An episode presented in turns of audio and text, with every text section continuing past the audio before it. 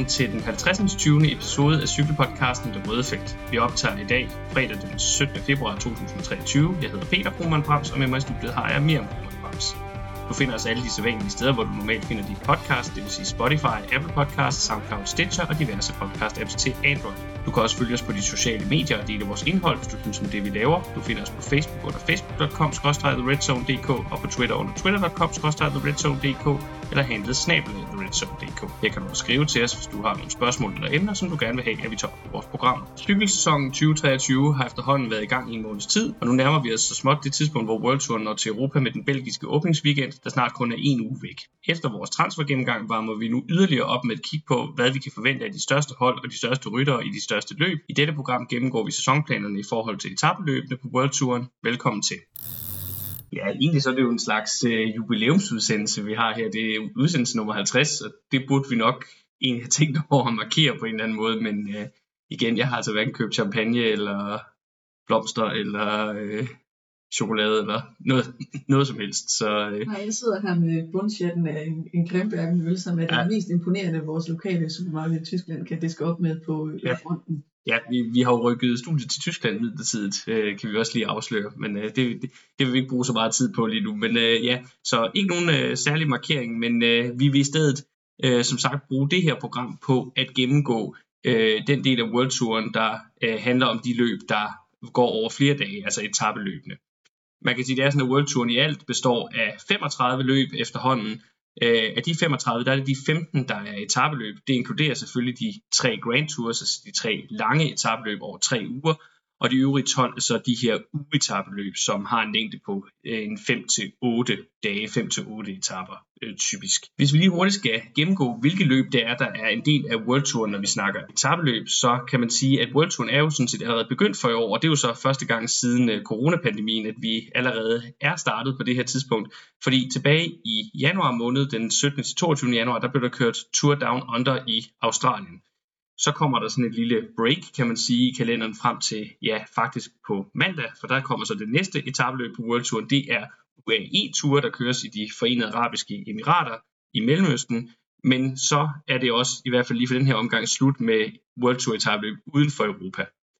For den 5. marts, der starter den europæiske del af øh, World Tour etabeløbskalender, når man vil. Og det begynder så traditionen tro med franske Paris-Nice, der køres fra den 5. til 12. marts. Ja, og det, det synes jeg, det er sådan det, det første store brag, vi, vi kommer ja. til at få. Øh, især med de seneste ændringer, der har været i Tadej Pogacars løbsprogram, fordi Øhm, han plejer jo faktisk at køre Tirreno Adriatico, som er det næste løb på programmet. Lige præcis. Øh, de to løb øh, køres øh, cirka samtidig, og det har så egentlig været meldt sådan ud, at øh, Jonas Vingegaard skulle køre Paris-Nice, og Tadej Pogacar skulle køre Tirreno Adriatico, og nu har han så øh, meldt ud, Pogacar, at han vil øh, lave om i år og køre Paris-Nice i stedet for. Så det betyder altså, at vi kommer til at få den første rematch mellem øh, Vingegaard og Pogacar allerede i Paris-Nice. Det bliver vildt spændende at se. Ja, det er også noget, vi vil komme ind på senere i, øh, i programmet. Øh, noget, der også er lidt nyt, øh, sådan historisk set, det er jo, at de her to tidlige etabeløb, Paris-Nice og Tirano Adriatico, som altså åbner den, den europæiske del af World Touren, når vi kigger på etabeløbene, at de faktisk er efterhånden er kommet til at ligge helt oven i hinanden. Det var øh, sidste år, mener jeg faktisk, at man rykkede det sådan, så at de nu stort set ligger oven i hinanden. Tirreno Adriatico har en etape mindre, så det starter øh, først mandag den 6. marts, men kører så også til den 12. Tidligere var det sådan, at Paris-Nice startede om søndagen, og så startede Tirreno Adriatico typisk om onsdagen ugen efter. Men nu er de simpelthen kommet til at ligge lige oven i hinanden, og det er typisk øh, de her to løb, der ligger og konkurrerer om, hvem der ligesom skal være den første scene for de store øh, etabløbsryttere. Den første øh, scene for den store duel mellem dem, der er bedst til at køre i bjerge, køre enkeltstart og gøre det over flere dage. Ja, så kan man måske også sige, at der er den forskel, at Paris-Nice meget gerne vil være en form for miniudgave af Tour de France, så det er ofte sådan, at der finder man et ret godt mix af nogle bjergetapper, nogle sprinteretapper, nogle udbruds mellem etapper, så der er lidt af det hele. Mm. Nogle gange vælger de også at lave øh, etapperne sådan, at, at nogle af de ting, der, der kommer til at være med i turen, f.eks. nogle af de samme bjerge, nogle år optræder det sådan, at man virkelig kan bruge det som en forsmag. Hvor Tirreno Adriatico har måske især tidligere meget henvendt sig til klassikerrytter i stedet for. Mm. Og jeg synes også, man ser en tendens til, at øh, dem, der er klassikerrytter, øh, klassikerrytter gerne vil køre øh, Tirreno Adriatico i stedet for. Men der er så de senere år også kommet bjerge, eller i hvert fald minimum en regulær bjergetappe med i Tirreno Adriatico. Det er også derfor, at, at konkurrencen mellem dem i forhold til etabløbsrytterne er blevet lidt mere jævnbyrdig. Efter de to åbningsløb i henholdsvis Frankrig og Italien, så bevæger vi os til Spanien, når vi skal kigge på etabløb. Der kommer nemlig efterfølgende to spanske ugetabløb. Det første er Katalonien rundt, der køres fra den 20. til den 26. marts. Det er et løb, der sådan historisk set især har været kendt for at henvende sig til de etabløbsryttere eller bjergrytter, der ikke er så glade for at køre enkeltstart, for det er meget, meget sjældent. Der er en tidskørsel med i det her løb. Det er der heller ikke i år, kan vi afsløre. Øh, og så efterfølgende, så den 3. til 8. april, der har vi så det andet spanske uetabløb her i foråret, nemlig Baskerlandet rundt. Og, og der kan man så sige, det er så til gengæld har normalt været et løb, der til dels har fungeret ud over øh, at være endnu en øh, del af forårsprogrammet for etabløbsrytterne, også har været meget henvendt til klassikereksperterne, fordi mange af etapperne i Baskerlandet rundt typisk minder om Ardenner-klassikerne, der skal køres umiddelbart efter, så de bruger det også og har tit brugt det som opvarmning hertil.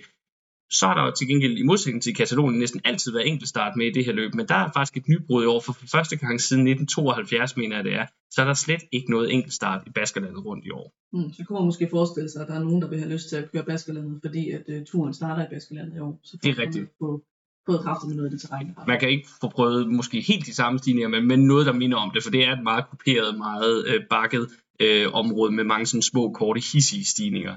Øh, også derfor, det fungerer godt som opvarmning til Ardennerne. Det sidste ugetabeløb i forårssæsonen, det er så Romandiet rundt, der køres den 25. til 30. april. Øh, Romandiet er den her fransktalende del af Schweiz, så det er altså et schweizisk ugetabeløb. Og man kan sige, at Romandiet rundt ligger jo lige umiddelbart op til den første Grand Tour, nemlig øh, Giro d'Italia. Men det ligger samtidig så tæt på Giroen, at det faktisk typisk ikke er det løb, der bliver brugt af dem, der skal køre Giroen og prioritere Giroen som opvarmning. De kører ofte i stedet for et mindre etabløb, der hedder Tour of the Alps, som ikke er et World Tour løb, og derfor heller ikke er med i vores gennemgang her. Øh, og grunden til det er, at det, det er som sagt, fordi romantiet rundt ligger for tæt. Det er i hvert fald sådan, det typisk er blevet vurderet, at det ligger for tæt på starten øh, af Dion til, at man kan køre det, og så øh, på en meningsfuld måde bruge det i sin opvarmning til, til Dion. Men det er som sagt det sidste ugetabeløb i forsæsonen, fordi så kommer vi ind i den del af sæsonen, hvor det er de store, helt store etabeløb, tre ugers etabeløb, der begynder at øh, være øh, de store punkter, de store mål på kalenderen. Og det første dem er jo traditionen tro den italienske rundtur Giro d'Italia, der i år køres fra den 6. til den 28. maj. Efter Giroen, så har vi så en måned, juni måned, som jo fungerer som opvarmning til den største af de tre Grand Tours og det største cykelløb i verden, nemlig Tour de France.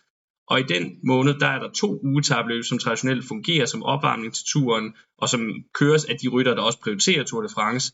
Det er det franske kriterium de Dauphiné, der i år køres fra den 4. til 11. juni, og så er det Schweiz rundt, der køres fra den 11. til 18. juni. Ja, man kan sige, at de to etabløb, de har måske lidt det samme indbyrdes forhold som Paris-Nice og Tirreno, i den forstand, at de jo så kæmper om at tiltrække øh, de bedste bjergryttere, især altså tiltrække det stærkeste felt, som øh, minder om de store stjerner, der skal køre Tour de France umiddelbart efter. Mm-hmm.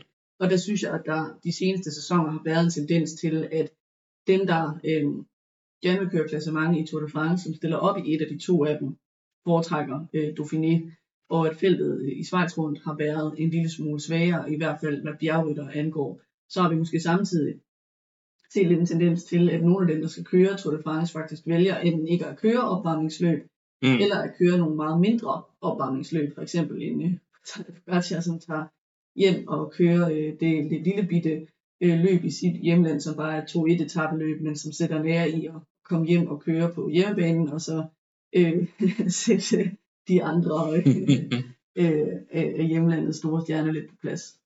Uanset hvad, så er det jo som sagt lidt stillhed før stormen i juni, fordi når vi så kommer ind i juli, så har vi så Tour de France, verdens største cykelløb i Frankrig.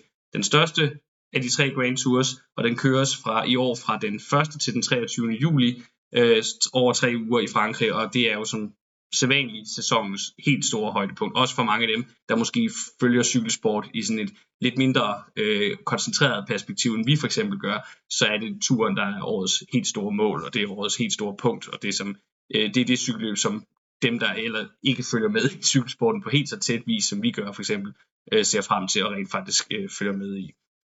Efter turen, så kommer der to etabeløb på World Touren, som er lidt specielle, fordi de faktisk ikke i så høj grad henvender sig til de klassiske etabeløbsryttere. Der taler om Polen rundt, der køres fra den 29. juli til 4. august, Og så efterfølgende er der så Benelux Tour, som er et fælles hollandsk-belgisk projekt. Det køres i år fra den 23. til 29. august. Ja, og øhm, altså Polen rundt, øh, synes jeg er sådan et løb, som udmærker sig ved, at det både kan vindes af øh, bjergryttere, men også godt kan vindes af klassikerryttere. Øh, så de senere år har vi for eksempel set øh, Isan Hater vinde det, Joao Almeida, Remco Evenepoel, øh, Michael Kwiatkowski, Dylan Toynes, Tim Wellens. Øhm, og det er jo sådan en god øh, blanding af, af folk, der både kan køre, øh, altså både folk, der kan køre klassement i Grand Tours, øh, som altså Evenepoel og Almeida jo er udtryk for, men også dem, der mere udmærker sig i klassikerne, som de andre er, er udtryk for. Øhm, så det er sådan et, øh, et lidt alsidigt løb, hvor man i hvert fald ikke kommer op og kører de helt store bjerge.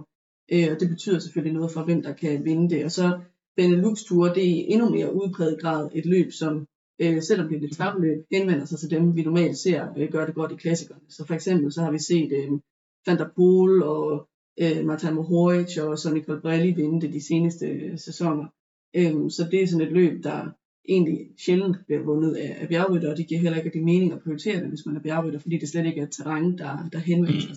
Der er meget brosten med i også typisk og sådan noget, så det er, det er ikke et løb til, til sådan den klassiske Grand Tour rytter øh, umiddelbart. Efter de her to løb, der faktisk det begynder det allerede inden at øh, Benelux Tour er helt slut, der har vi så den sidste af de tre Grand Tours, og nok også må vi sige den, den, mindst, øh, den mindste sådan i prestigemæssig sammenhæng, nemlig Vuelta a España, Spanien rundt, der køres i år fra den 26. august til 17. september.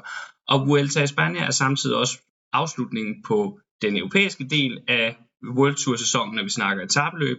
Men igen, fordi vi jo heldigvis nu er ude af coronaens skygge, så vil der i år også være et etabløb efter Vueltaen, nemlig kinesiske Tour de Guangxi, som ligesom Down Under i starten af året har været aflyst de sidste par år, men vender tilbage i år og skal køres som det sidste løb på World Touren i det hele taget, faktisk ikke bare af etabløb, men også af alle løb på World Touren, og det køres fra den 12. til den 17. oktober. Ja, og så synes jeg, man måske lige skal tilføje, at der selvfølgelig er et hav af andre etabeløb, som også er professionelle løb. Altså for eksempel Slovenien rundt, som jeg nævnte lige før, et Pogacar. Tour of the Alps, som jeg talte. Så er der Tour of the Alps, som mm. fungerer som opvarmningsløb til Giro d'Italia. Der er sådan et løb som Burgos rundt, der ofte fungerer som opvarmningsløb til Vueltaen. Der er masser af andre små etabeløb, hvor sådan et løb som Pas Danmark rundt jo også kan, kan yeah. tælles med i den næstøverste kategori fire dage ved Dunkirk i øh. Frankrig, som ikke er på fire dage længere, men også er et etabløb, der ja, eksisterede i mange år. Der er rigtig mange andre etabløb, mm. vi vælger bare at fokusere på dem, der rangerer på øverste hylde, øh, fordi ellers så bliver det lige pludselig meget, meget omfattende. Ja. Øhm, og så synes jeg også, at en, en anden ting, der måske er værd at nævne, det er, at selvom de her løb øh, ligger rimelig fint spredt ud over øh, året, så er der selvfølgelig aldrig nogen rytter, der stiller op i dem alle sammen. Som vi har talt om før, så er Giro Tour dobblen for eksempel enormt svær at få til mm. at fungere. Ofte ser man rytter prioritere at køre enten Giroen og Vueltaen, eller Tour de France og Vueltaen, eller også bare at prioritere at køre en Grand Tour. Øh, og på samme måde, så er det klart, at dem, der ligger oven i hinanden, øh, kan man gå jo ikke øh, stille op i. Det er klart. Øh, så et, et ret pakket et, etabeløst program vil, øh, vil typisk indeholde måske to Grand Tours og maksimalt tre af de store ugetabeløb, så det er sjældent, at vi ser nogen køre voldsomt meget mere end det. Øhm, så det er ikke sådan, at man skal forvente at se øh, en Pogacar eller en Vingegaard stille op i 15 etabeløb. Scenen er sat. Nu har vi talt om, hvordan årets øh, World Tour kalender ser ud, når vi taler om etabeløbene. Nu skal vi til at kigge på, hvordan holdene og rytterne ser, i hvert fald ser ud til her på det her tidspunkt, inden sæsonstart, eller inden sæsonen for alvor kommer i gang hvordan det ser ud med deres planer for årets etabeløb. Inden vi kaster os over at gennemgå de forskellige rytter og holds sæsonprogrammer, så vil jeg lige komme med en lille kort intro til, hvordan vi kommer til at køre det her. Vi har valgt at gøre det sådan i år, at øh, vi tager øh, nogle hold, som vi har udvalgt og fokuserer særligt på, hvor vi simpelthen vil tage holdet og så gennemgå, hvordan ser deres samlede program for øh, sæsonen, uden at vi snakker etabløb. Især selvfølgelig med fokus på Grand Tours, altså de tre, tre ugers etabløb. Dem har vi udvalgt fire af, som vi vil fokusere særligt på hver især. Efter det, så vil vi så snakke lidt om nogle interessante ryttere fra de øvrige World Tour hold, og om deres prioriteringer for sæsonen. Og så har vi til allersidst også en lille gennemgang af, hvordan sprinterne kommer til at prioritere årets øh, etabløb. Men vi begynder med et af de fire hold, vi har valgt at prioritere. Det første hold, vi har valgt at fokusere særligt på, det er hollandske Jumbo Visma, sidste års øh, vinder af verdensranglisten. Og hvis vi kigger på deres program for de tre øh, Grand Tours, så må vi sige, at der er en markant ændring i forhold til sidste år. Det er nemlig sådan, at efter de jo sidste år lavede den her dobbelte satsning med Jonas Vingegaard og Primus Roglic, der begge to blev sendt til turen som delte kaptajner, så vil de i år køre med en total satsning på en ny dansk tursejr til Jonas Vingegaard. Han kommer stadigvæk til at have Wout van Aert med sig til at hjælpe, men Wout van Aert skal selvfølgelig også have lov til at prioritere sig selv i et eller andet omfang. Der er der dog lidt øh, nyt eller lidt anderledes på den front, også lader det til, øh, i kraft af, at Van Aert har meldt ud, at fordi at VM, der kommer lige efter turen, bliver en særlig stor prioritering for ham, så vil han måske ikke fokusere lige så meget på for eksempel at samle point til den grønne trøje hele vejen igennem, men mere måske gå efter nogle udvalgte etapper. Vingegaard kommer også til at få Sepp og Steven Kreuzweig med sig til turen, og så også øh, Thijs Benot, som udover også at kunne hjælpe i bjergene, også er en god mand at have med til øh, at lede feltet og dirigere på øh, de mere flade terrænger. Vingegaard kommer til at varme op til turen med et meget afdæmpet løbsprogram. Han skal her om lidt køre det lille spanske etabløb Gran Camino. Det bliver afviklet her i slutningen af februar. Og så efterfølges det, som vi allerede har talt lidt om af Paris-Nice, inden han så kører Baskerlandet rundt, før der kommer en længere pause frem til lige før turen, hvor han så skal køre Dauphiné som en sidste opvarmning. Han kommer således ikke til at køre nogle klassikere, hvilket er anderledes end sidste år. Ja, så han springer Ardennerne over. Ja, fordi det er jo nok de klassikere i foråret, hvor, hvor han i hvert fald tidligere har forsøgt sig lidt, dog må vi også sige uden større succes. Men i år er de altså helt prioriteret fra. Roglic, som til gengæld jo skal fokusere på at vinde øh, Giro for første gang, den har han ikke prøvet før. Til gengæld så får han så i Italien chancen for at tage revanche over Remco Evenepoel efter nederlaget i Vueltaen sidste år. Og derudover så skal han så også prøve at vinde netop sin Vuelta-sejr nummer 4. Det var så det, der kiksede sidste år, blandt andet på grund af den stærke Belgier. Roglic han får Vilko Kelderman og Robert Racing med som hjælpere til begge de to Grand Tours, han skal køre. Og i Gio'en, der er den norske Tobias Foss også til start, sådan som det ser ud lige nu. Og også en mand, der i hvert fald i et andet omfang kan bruges i bjergene. Jeg vil lige sige om Roglic, det var nok især hans styr. Det var, han ikke det, det, var det, ja, det var også derfor, jeg sagde til dels på grund af den stærke bælger. Der var også noget, han selv var ansvarlig for i den, øh, i den sammenhæng. Øh, Roglic, apropos det, har også et meget sparsomt optagsprogram. Han er forløbet kun bekræftet til start i Katalonien, inden han skal køre Gio'en.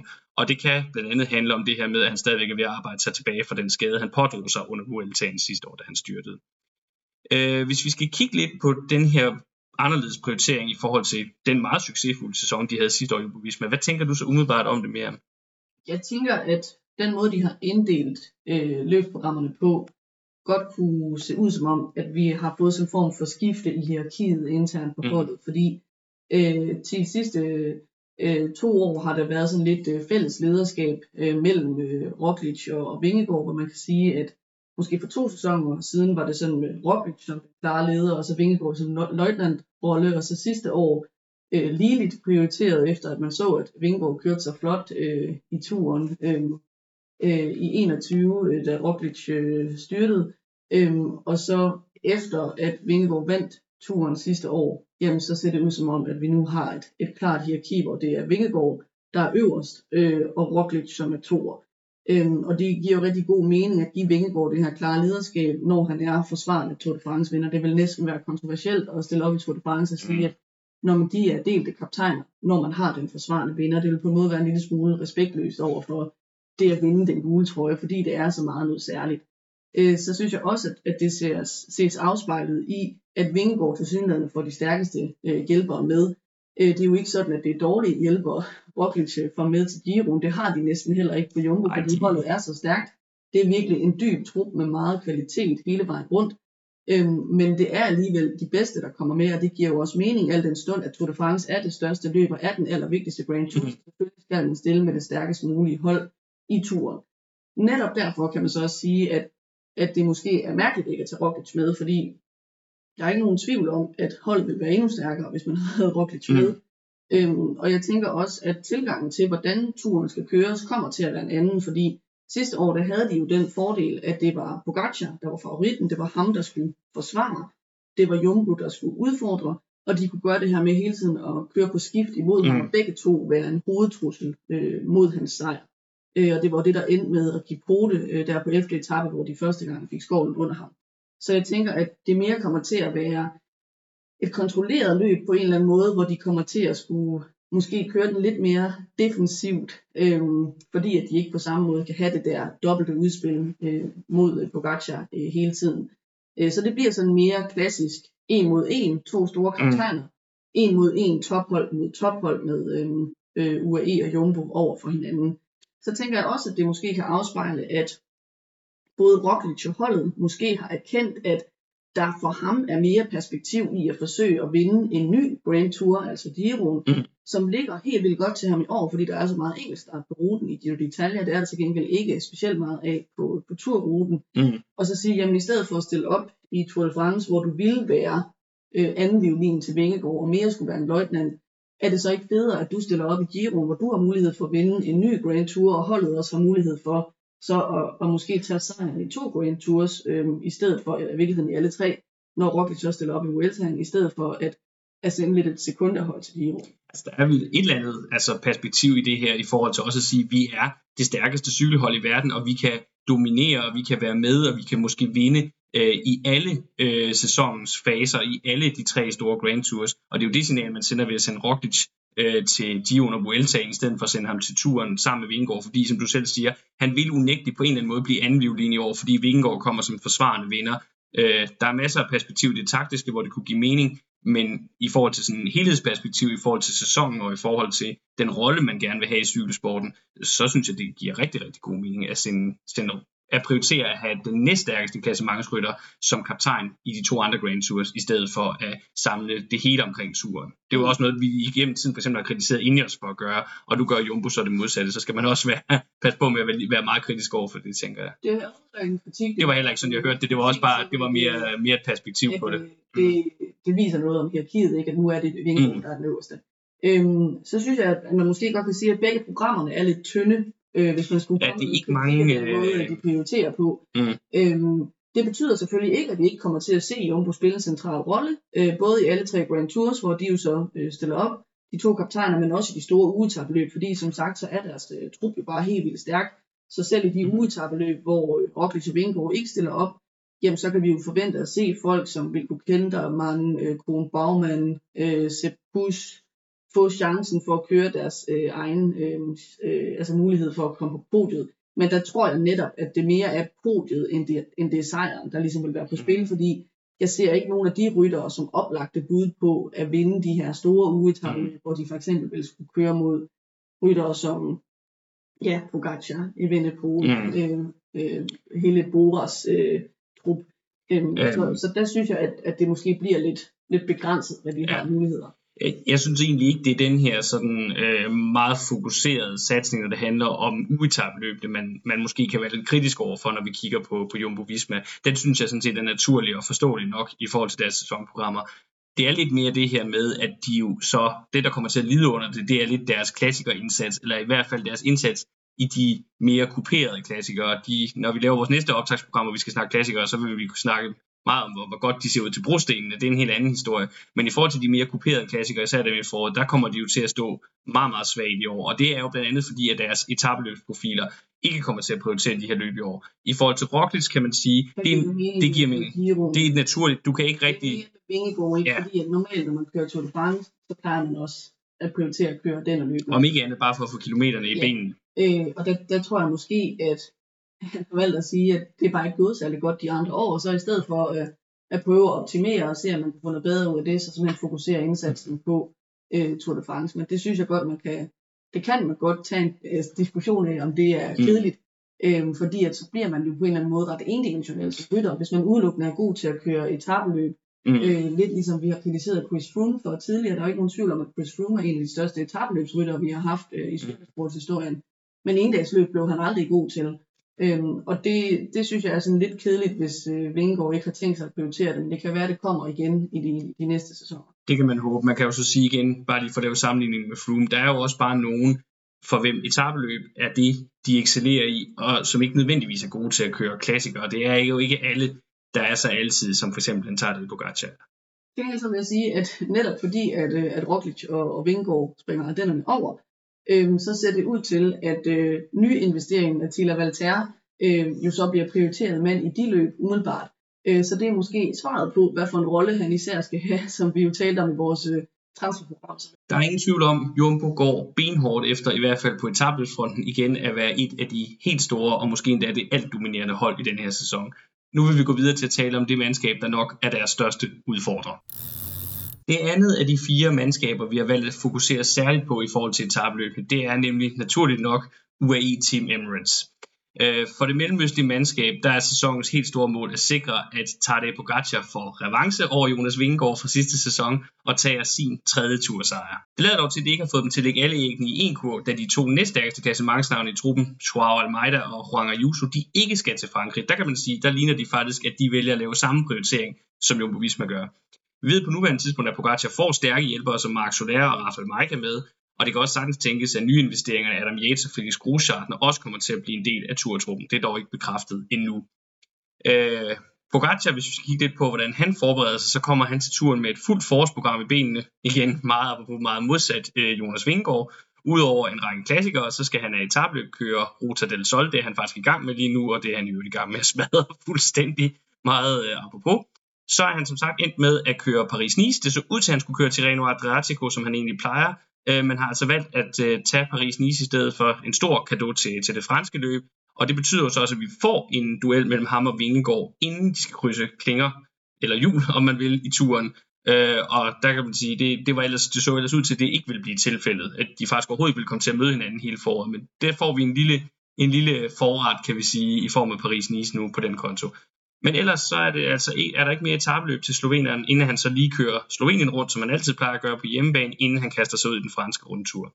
Men han kører som sagt også rigtig mange klassikere. Han skal både prøve kræfter med brosten igen, og har også øh, tæt på fuldt program i, i Ardennerne, men det vil vi fokusere på i vores næste program. Ja, så sådan samlet set, så viser det jo bare en helt anden øh, optakt til øh, Tour de France, og også en anden tilgang til det at designe et løbsprogram, end den vi ser hos Vingegaard, ikke? Fordi Vingegaards program virker sådan totalt fokuseret på Tour de France, synes jeg også. Selvom der er de her ugetabeløb, så er der ikke nogen tvivl om, at det, det er fokuseret på, at han skal køre turen, han skal forsvare sin Tour de France og det er umiddelbart designet ud fra en tankegang om, at han ikke skal være for træt, når han kommer ind i løbet. Mm. Og der synes jeg, på Gaccias program, der ser vi mere afspejlet øh, den her alsidighed, han har øh, som rytter. Han vil gerne både køre endagsløb og ugetabeløb. Han vil gerne køre både noget, der går opad og noget, der er på brosten. Og også det her med, at han har sådan en meget lejende tilgang til det at køre på cykel. Og jeg tror ikke, der er nogen tvivl om, at for Pogacar, så en af hans motivationer, det er netop, at han skal prøve alt muligt forskelligt, og han bare skal ud og køre en masse vedløb, også der med, at han aktivt opsøger duellen med Vingegaard. Man mm. har sådan indtryk af, at han går rundt og er super pist over, at han ikke vandt turen sidste år. Nej, mere, at han bare er helt vildt motiveret for, at nu skal han bare ud og køre mod Vingegaard en gang til, og han bare synes, det er fedt, at der mm. er den her duel mellem dem. Øhm, så den mand er simpelthen født til at køre på cykel. Det, det er fantastisk. Og til at køre vedløb og til mm. konkurrence. Øh, og det synes jeg, vi ser afspejlet i hans øh, sæsonprogram. Øhm, så synes jeg, vurderet ud fra udmeldingerne om sæsonprogrammerne, så kan man øh, diskutere, hvordan hierarkiet ligesom er øh, internt på UAE, ud over Pogacar, fordi der er jo ikke nogen tvivl om, at han er den store stjerne. Mm. Øhm, og så har de jo rigtig mange andre, øh, også rigtig gode etabeløbsryttere, hvor jeg synes, at dem, der som kommer umiddelbart efter, det er Joao Almeida og øh, Juan Ayuso. Øhm, Almeida kommer til at skulle køre øh, Giro igen, og han får så på den måde øh, en Grand Tour som prioriteret kaptajn. Mm. Og derfor han så øh, selskab af den nye indkøbte Jay Vine. Øhm, og jeg, jeg synes umiddelbart, at, øh, at man tænker, at Almeida er så nok kaptajnen af de to, men at Vines kørsel hen over foråret kan gøres mm. klogere på, om han er en rytter, der mest er med som løjtnant, og en, der måske skal jagte tabesejr eller bjergtrøje, eller om han også skal forsøge at holde sig inde i klassementet som en ekstra øh, kaptajn. Ja, at grunden til, øh, det er noget, vi også har diskuteret lidt, når vi ikke har haft tændt for mikrofonerne om det her, og grunden til, at, øh, at man godt kan få den tanke, at øh, Jay Wine måske også øh, i et eller andet, eller grund til, at man kan få den tanke, at Jay Wine også skal spille en eller anden rolle i forhold til det samlede klassement, det er jo, at han øh, er startet året med at vinde Tour Down Under, det første World Tour etabløb, som vi start, snakkede om i starten af programmet. Øh, men der skal det jo igen sige, at Down Under er som løb et løb, der minder måske lidt mere om de etabeløb, øh, vi talte om øh, Polen rundt øh, Benelux Tour, som er lidt mere til øh, til i hvert fald et sted imellem klassikerrytterne og så de øh, rytter, der måske godt kan køre uetabløb, men ikke nødvendigvis gøre sig i, i Grand Tour. Så det godt Richie Port altid prioriteret at køre det dengang han Øh, han er også australier. Han er også australier, det er nemlig og det er Jay Wine også. Så for ham er det jo også en stor ting ja. at køre det løb som kaptajn. Helt afgjort. Mere end det vil være for andre ryttere. Helt afgjort, men, men jeg, jeg har det bare, personligt har jeg det sådan, at, at det at han vinder Down Under er for mig ikke nok til at at det indikerer, at han nødvendigvis skal være en etabeløbsrytter øh, i forhold til de samlede klassementer, også i resten af sæsonen. Øh, men det er måske også farvet af den måde, han kørte øh, Vueltaen på sidste år, som jo var hans gennembrud, hvor det også mere var noget med at jagte etappesejre og det, det det, tror jeg. Vi må se det, ud fra ja. hvordan han kører, det, det tror jeg også, at det holdet tænker, at vi bliver nødt til at se, det kan godt være. kommer det til at gå i de andre øh, ugetabler, han øh, stiller op i. Jeg synes bare også, at Almeida med sin kørsel sidste år retfærdiggjorde, at han stadigvæk er nummer to og er den, den prioriterede mand. Øh, han druknede lidt i Vueltaen i det, at alle faldt i svime over Ayuso, hvilket var forståeligt. Kørte bedre end ham. Som kørte bedre end ham, men jeg så, vi så bare en Almeida, der stadigvæk, som jeg ser det, var i gang med at udvikle sig som etabløbsrytter. Man glemmer altså det, at Almeida kun er 24. Der er stadigvæk masser og masser af udviklingspotentiale i den her fyr. Og derfor så øh, synes jeg også, det er rimeligt, at han bliver også hentet over til UAE på, i hvert fald antager vi en rimelig stor kontrakt. Så det vil også være underligt efter en sæson, hvor han egentlig kørte meget godt i Dion, desværre fik corona og måtte udgå, og så egentlig også kørte en flot Vuelta, øh, dog blev måske en lille smule dwarfed, dwarfed er så, altså, så meget sagt, men i hvert fald endte lidt efter sine unge holdkammerater Juso, altså sige, nu er du bare hjælperytter, og det er også derfor, tænker jeg, at han får øh, chancen for at bevise sig en gang. På en rute i øvrigt, som også ligger godt til ham, fordi der er jo igen, han er jo stadigvæk også en, en hederlig enkeltstartsrytter, og derfor har, har visse fordele den Giro-rute, der, der ligger i år. Hvis vi lige hurtigt skal vinde, hvem der skal med til Giroen for at hjælpe Almeida, og måske også Wine, det må vi jo se, så er det en, en trup, som det ser ud lige nu, der især kommer til at bestå af mange af øh, hjemlandets øh, navne øh, øh, på UAE.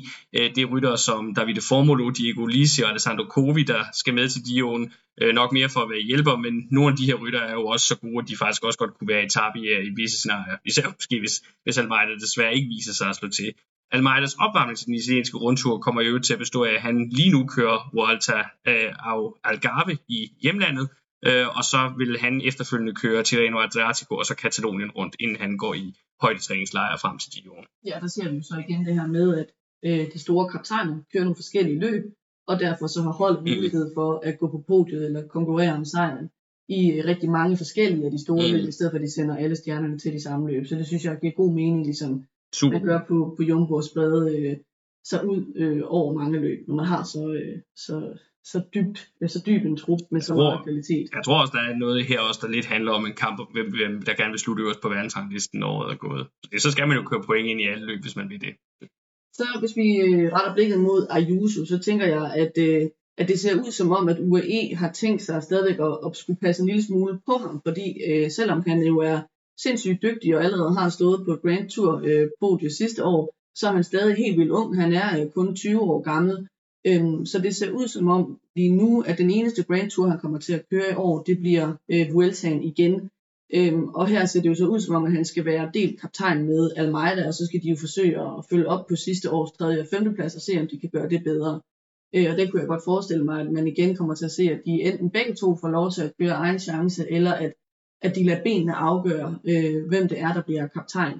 Øh, men jeg synes, at det viser, at de i hvert fald ikke er i tvivl om, at Ayuso er et kæmpe talent, og er en, de skal satse på i fremtiden som en stor Grand Tour-rytter i sin egen ret. Så han er heller ikke bare en rytter, som man sender til Tour de France, som hjælper for, øh, for Pogacar, eller som løjtnant, eller hvad man nu skal kalde det. Han skal også have sin egen chance for at vinde en Grand Tour. Mm. Og må ikke det, de håber på, ligesom Jumbo gør, er at kunne vinde dem alle tre øh, ved at sprede deres ryttere ud på den måde. Det betyder jo så også, at vi får den her Jumbo UAE duel for alvor i alle tre Grand Tours mm. i år. Det synes jeg, der i sig selv øh, er noget fedt i. Hvis vi lige hurtigt skal kigge på Ayusos program for sæsonen, udover øh, Vueltaen, så må vi jo sige igen, de passer meget godt på ham, de to øh, holdchefer på, på UAE, Fernandes og Bertoliati, øh, fordi det bliver meget med fokus på hjemlandets løb. Han skal køre Katalonien jo sammen med Almeida, så de også lige får en, en prøve på samarbejdet inden uh, Vueltaen, og så skal han køre Baskerlandet rundt, og så tager han så lige Schweiz rundt med inden turen, men han skal som sagt ikke med til, til Frankrig, det har vi nævnt et par gange.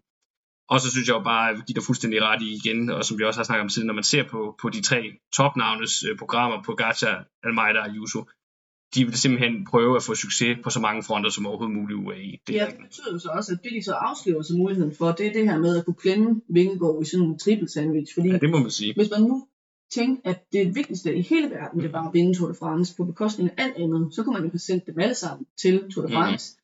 Og så vil øh, det godt nok øh, blive hårdt arbejde for Jumbo Visma at skulle holde styr på dem alle sammen, hvis man først mhm. sender Juso afsted, og så bliver han trukket tilbage, og så er mig afsted, og så øh, Pogacar afsted, og så 1, 2, 3, og han skulle lukke alle de huller, øh, så tror jeg selv, at øh, Fanart vil komme lidt på overarbejde. Øh, men der har de jo så valgt at sige, at vi satser på, at Pogacar med en stærk hjælpertro bag sig godt kan øh, vinde Tour de France, vinde over mm. Vingegaard og Jumbo, uden at han skal have de to andre topkaptajner med som, som luksushjælperytter. Øhm, så er der jo meldt meget lidt ud om øh, Yates program, Adam Yates program, øhm, men mit bud vil være, at han kommer til at køre Tour de France øh, og nogle forskellige øh, ugetabeløb, også fordi, som jeg tror, vi også snakkede om øh, i transferprogrammet, at han selv har været ude at sige noget i retning af, at øh, ja, der skal jo også være en backup, hvis programmet vælter. Øhm, så Monique han kommer med som øh, luksus hjælperytter løjtnant, der også skal holdes inde i klassementet, indtil han formentlig øh, går ned på en eller vi er nødt til at ofre sig, fordi at ja. øh, vi indgår presser øh, for meget på. Det må vi jo se. Men altså samlet set, så synes jeg, at, øh, at UAE jo ligesom Jumbo Visma har mulighed for at være med i kampen om sejren i alle tre Grand Tours. Og så i modsætning til Jumbo, nærmest i alle World Tour etabløbene, fordi de mm. har spredt sig øh, mere ud over ugetabløbene med deres øh, kaptajn, og måske også fordi, at de i virkeligheden har flere top-top kaptajner, mm. end, øh, end Jumbo har, som primært har Roglic og Vingegaard. Det var de to hold, som vi må sige over de sidste sæsoner har været de to dominerende etabløbshold i cykelverdenen. Nu vil vi gå videre til at kigge på dem, der nok drømmer sig tilbage til den gang, hvor det var dem, der indtog den placering. For det tredje hold, vi skal tale om her i vores optag til etabløbssæsonen, det er britiske Ineos Grenadiers, som jo, som jeg lidt lagde op til lige før, for et øh, par sæsoner siden jo var det alt dominerende hold, når vi snakkede etabløb. Det er de ikke mere, men øh, deres håb er jo nok uden tvivl at vende tilbage til turtronen. Men det håb, det hænger i år nok især på Egan Banal. Og her er spørgsmålet jo, hvor den 26-årige kolumbianer er, efter at de seneste sæsoner har været meget kaotiske. Og desværre så må vi jo sige, at sæsonen i år er heller ikke startet specielt godt på den front. Han er kommet øh, rigtig skidt fra start med et styrt og problemer med knæet i det argentinske etabløb Vuelta San Juan, og det har så kostet ham deltagelsen her i Rosa del Sol. Indtil videre er udmeldingen dog stadigvæk, at øh, han skal øh, være til start i Paris-Nice øh, om et par uger. Planen er som sagt, at han skal til turen sammen med Daniel Martinez og øh, Carlos Rodriguez Cano, og forberedelsen hertil udgør så som sagt nu af Paris-Nice, Katalonien rundt, og så er det så endnu ikke afgjort, om han skal køre Dauphiné eller Schweiz rundt lige op til turen.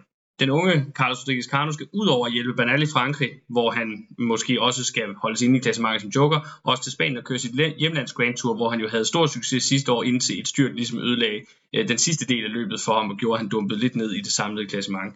Vi må jo så se, om de holder fast i beslutningen om, at øh, så en rytter skal køre to Grand Tours. Der har der jo sådan lidt været en tradition for de senere år, men er en lille bitte smule forsigtig og vi ved heller ikke med sikkerhed, om han bliver den prioriterede mand i Vueltaen, fordi han er faktisk den eneste rytter, der er med til start i det her løb på nuværende tidspunkt. Mm. Noget, jeg synes er interessant så også i deres øh, fordeling af etabløbene, det er, at i Giroen, der vælger de jo så egentlig også at satse på en kombination af den aldrende, kan vi vel godt kalde ham, ja, det, Thomas, det og så øh, det, det unge, øh, nyindkøbte talent, øh, Timen Arnsmann. Øh, og Thomas var jo den rytter, der kørte bedst af Ineos' folk øh, sidste år i Bernals fravær i turen, og leverede den her meget overraskende tredjeplads.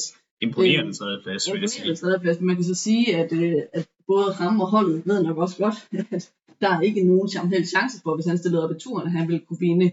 Øhm, så jeg tænker, at, øh, at det de har forestillet sig der, det er, at, øh, at både Jeremy Thomas og Timon Arnsmann vil have godt af at køre Giroen, fordi for Thomas er der mulighed for, at han kan vinde den, øh, fordi feltet er en lille smule svagere, og fordi at der er rigtig meget enkeltstart, som virkelig bare er hans øh, hofdisciplin. Og for Arnsmann, der kan man sige, jamen, okay, han har prøvet at køre øh, både Giron og Vueltaen før, men det her, det vil jo så være mulighed for rent faktisk at køre som en prioriteret kaptajn, mm. del kaptajn, som skal holdes inde i klassementet fra start af. Og der er det altså bare federe at gøre det i Giroen, end det er at blive kastet for løverne i øh, Tour de France. Og vi ved jo stadigvæk heller ikke, om han allerede nu er klar til at køre med om et Grand Tour pod eller, eller eventuelt Grand Tour øh, sejr. Altså jeg synes, at hans øh, kørsel i Vueltaen sidste år indikerer, at det er tilfældet.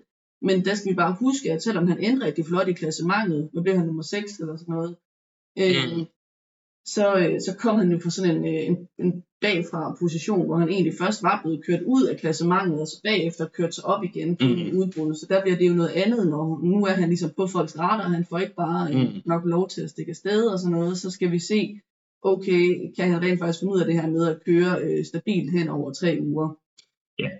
Og så, øh, så det, det rigtig spændende er jo så, at vi i Giroen kan få et kæmpe brag af en duel mellem øh, Jumbo, der kommer med Roglic, og Ineos, der kommer med Arnsmark Thomas, og UAE, der kommer med Almeida, og måske øh, Jay Vine, og så som vi skal snakke om senere også, en Remco Evenepoel, der bliver smidt ind i den der, Ja. det bliver virkelig bare kabao og en Giro, og Altså, det en masse det kan godt- der er bare rigtig gode til enkeltstart. Det kan godt være, at, øh, at øh, turen igen i år har det stærkeste startfelt, sådan hvis vi ser på det som helhed. Men øh, altså, det, det, det felt, der tegner sig til Giroen, altså det lover for et rigtig, rigtig spændende, og, og som du siger, også eksplosivt cykelløb. Også når man tænker på, at, at øh, rytterne tit kører lidt mere frit i Giroen, fordi der ikke er helt så meget på spil, og, og det er lidt mere bare er sejren, der tæller, og så er man lidt mere villig til måske at, i forsøget på at nå helt derop, også måske nogle gange at ofre en podieplads. Så, så det kan blive rigtig, rigtig, øh, det kan virkelig, blive en, øh, en fremragende duel på de italienske veje, vi, vi får Mm. også i år. Giroen har tit været, været fremragende cykelløb. Så altså, i forhold til det med turen, ikke? Altså, om de har en chance for at blande sig i topstriden, det synes jeg virkelig bare afhænger af Bernal, som du også sagde. Mhm. Fordi jeg tror ikke på, at, øh, at Dani Martinez skal udfordre øh, Vingegaard og, øh, og Pogacar, selvom han selv på et tidspunkt vist var fremme og sige, at det kunne han godt. det er i orden at have selvtillid, Det men tror jeg ikke på, at han kan. Mm. Øh, Carlos Rodriguez Cano øh, er enormt talentfuld, ligesom øh, Juan Ayuso. mm, Øh, jeg tror, at han på sigt kan blive rigtig spændende at kaste ind i de der øh, dueller.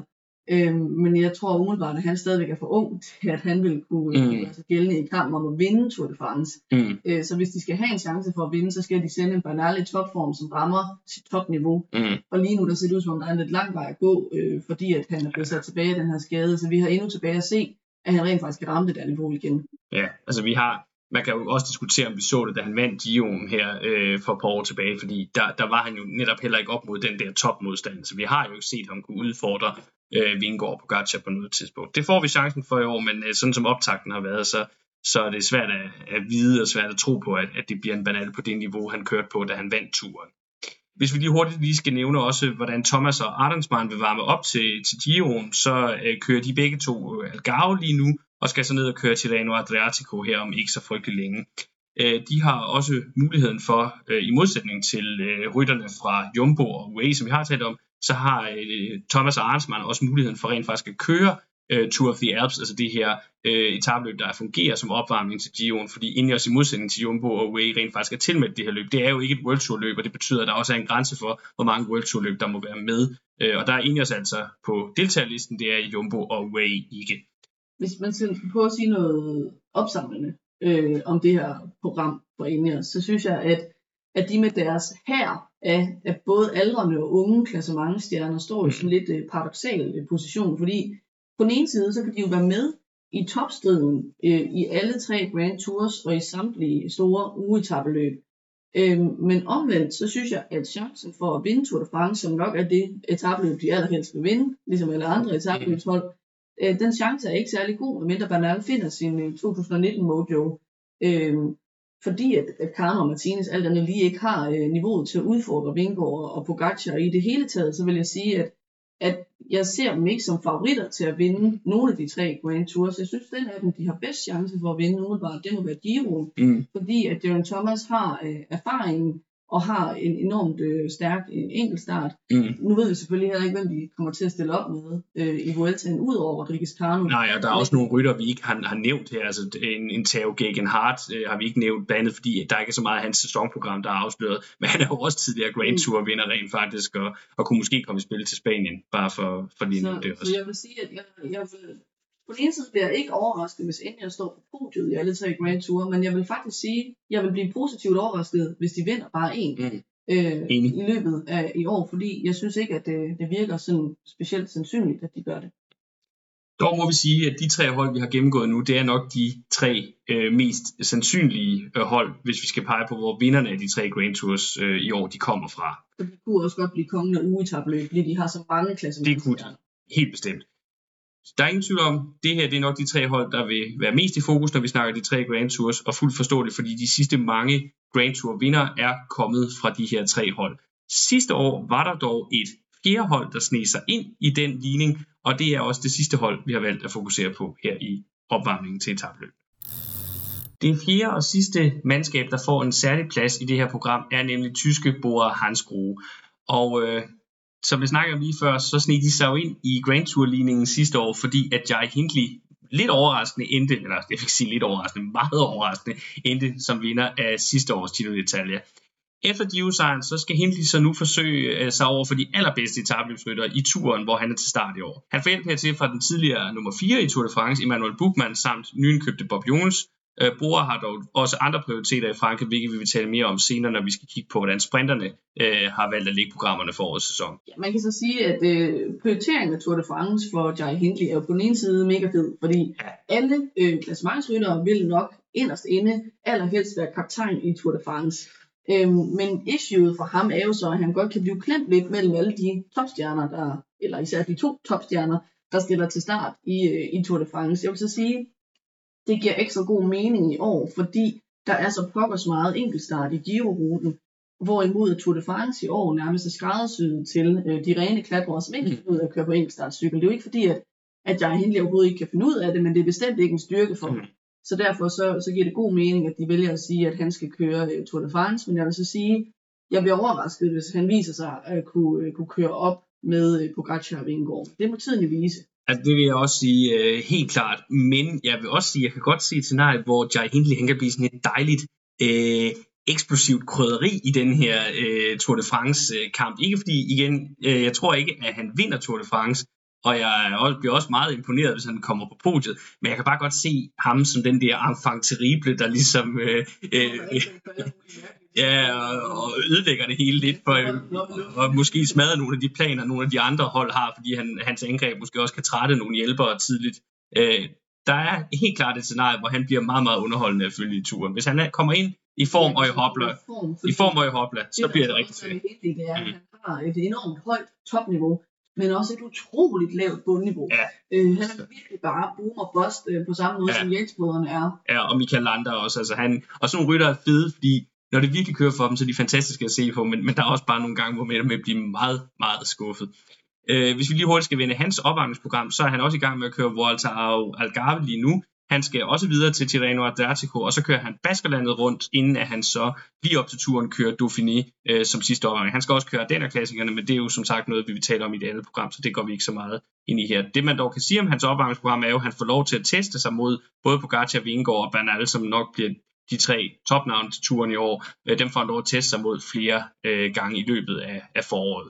Ja, spørgsmålet er vel for ham for at køre mod Pogacar, nu hvor Pogacar skal køre til Reno. Ja, det er faktisk, øh, det er, nej, det er du faktisk ret i. Det gør han, det øh, ikke, gør han ikke. Programmet kommer ikke til at overlappe. Det er rigtigt, det er fordi... Han til at se ham ja, op mod Vingård. Vingård og, og også Ban, Banal, øh, tror jeg nok. Øh, så frem Banal kommer til start i Dauphiné, ikke?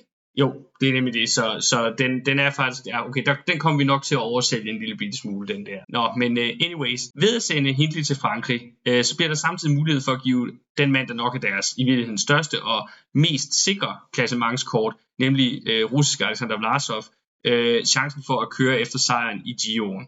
Han vil især skulle få hjælp af Lennart Kemner og Patrick Conrad, begge to erfarne rytter, og Conrad også tidligere en mand, der har kørt sin egen chance i Grand Tour klassementer. Øh, ikke at være at vinde, men en solid øh, top 10 rytter, når vi snakker Grand Tours. Og så ser det jo også ud til, at unge danske Frederik Vandal får sin Grand Tour debut i år, øh, når han skal til Italien og hjælpe, øh, hjælpe Blasov øh, på vej mod i hvert fald forhåbentlig en podiumplacering. Ja, man kan godt se på Blasov, Blasovs program, at det virkelig er Giro, der er fokus på, fordi det bliver rent italiensk med Tirreno Adriatico og så Tour of the Alps. Og jeg synes, det bliver virkelig spændende at se med ham, om podiet øh, kommer inden for rækkevidde i en Grand Tour den her gang. Især fordi, at der er så meget enkeltstart. Øh, og det igen altså lidt ligesom med hele, det er ikke fordi Vlasov er dårlig til enkeltstart for en, for en bjergrytter, men det er bare ikke et våben på samme måde, som det er for en Roglic, en Jørgen Thomas, en Arnsmann, en Almeida. Øhm, så han skal virkelig ud og hente noget tid i bjergene, vil jeg tro, fordi jeg, jeg har svært ved at forestille mig, at han ikke kommer til at sætte tid til øh, mod de her mm. virkelig dygtige øh, enkeltstartsryttere. Øhm, så for Vlasov kunne jeg måske godt lidt frygte, at det igen vil blive til en, en lidt kedelig femteplads. Ja. Øhm, noget, jeg synes, der virkelig adskiller ham fra, fra Hindley, det er, at hvor Hindley har det her mega høje topniveau og mega lave bundniveau, så er Vlasov bare meget stabil. Ja. Øh, så selv når han, men, men på et højt niveau. På et højt niveau. Ja. Øh, så selv når han kommer skidt fra start, så plejer han at, at levere. Så jeg tænker, at med ham, så har de et rigtig godt kort til at køre top 5. Øhm, men hvis både Roglic og Thomas og Arnsmann og Almeida kører op til deres bedste, så med den rute, der ligger, tror jeg, det bliver svært mm. at komme på. Ja, også selvom han har forbedret sin enkeltstart, så, så er han bare ikke en specialist på samme måde som, som de fire andre, vi taler om her. Hvis vi lige skal vende os mod øh, Vueltaen i stedet, så er det øh, formentlig Sergio Igita, der bliver hovednavnet til den sidste af årets tre Grand Tours.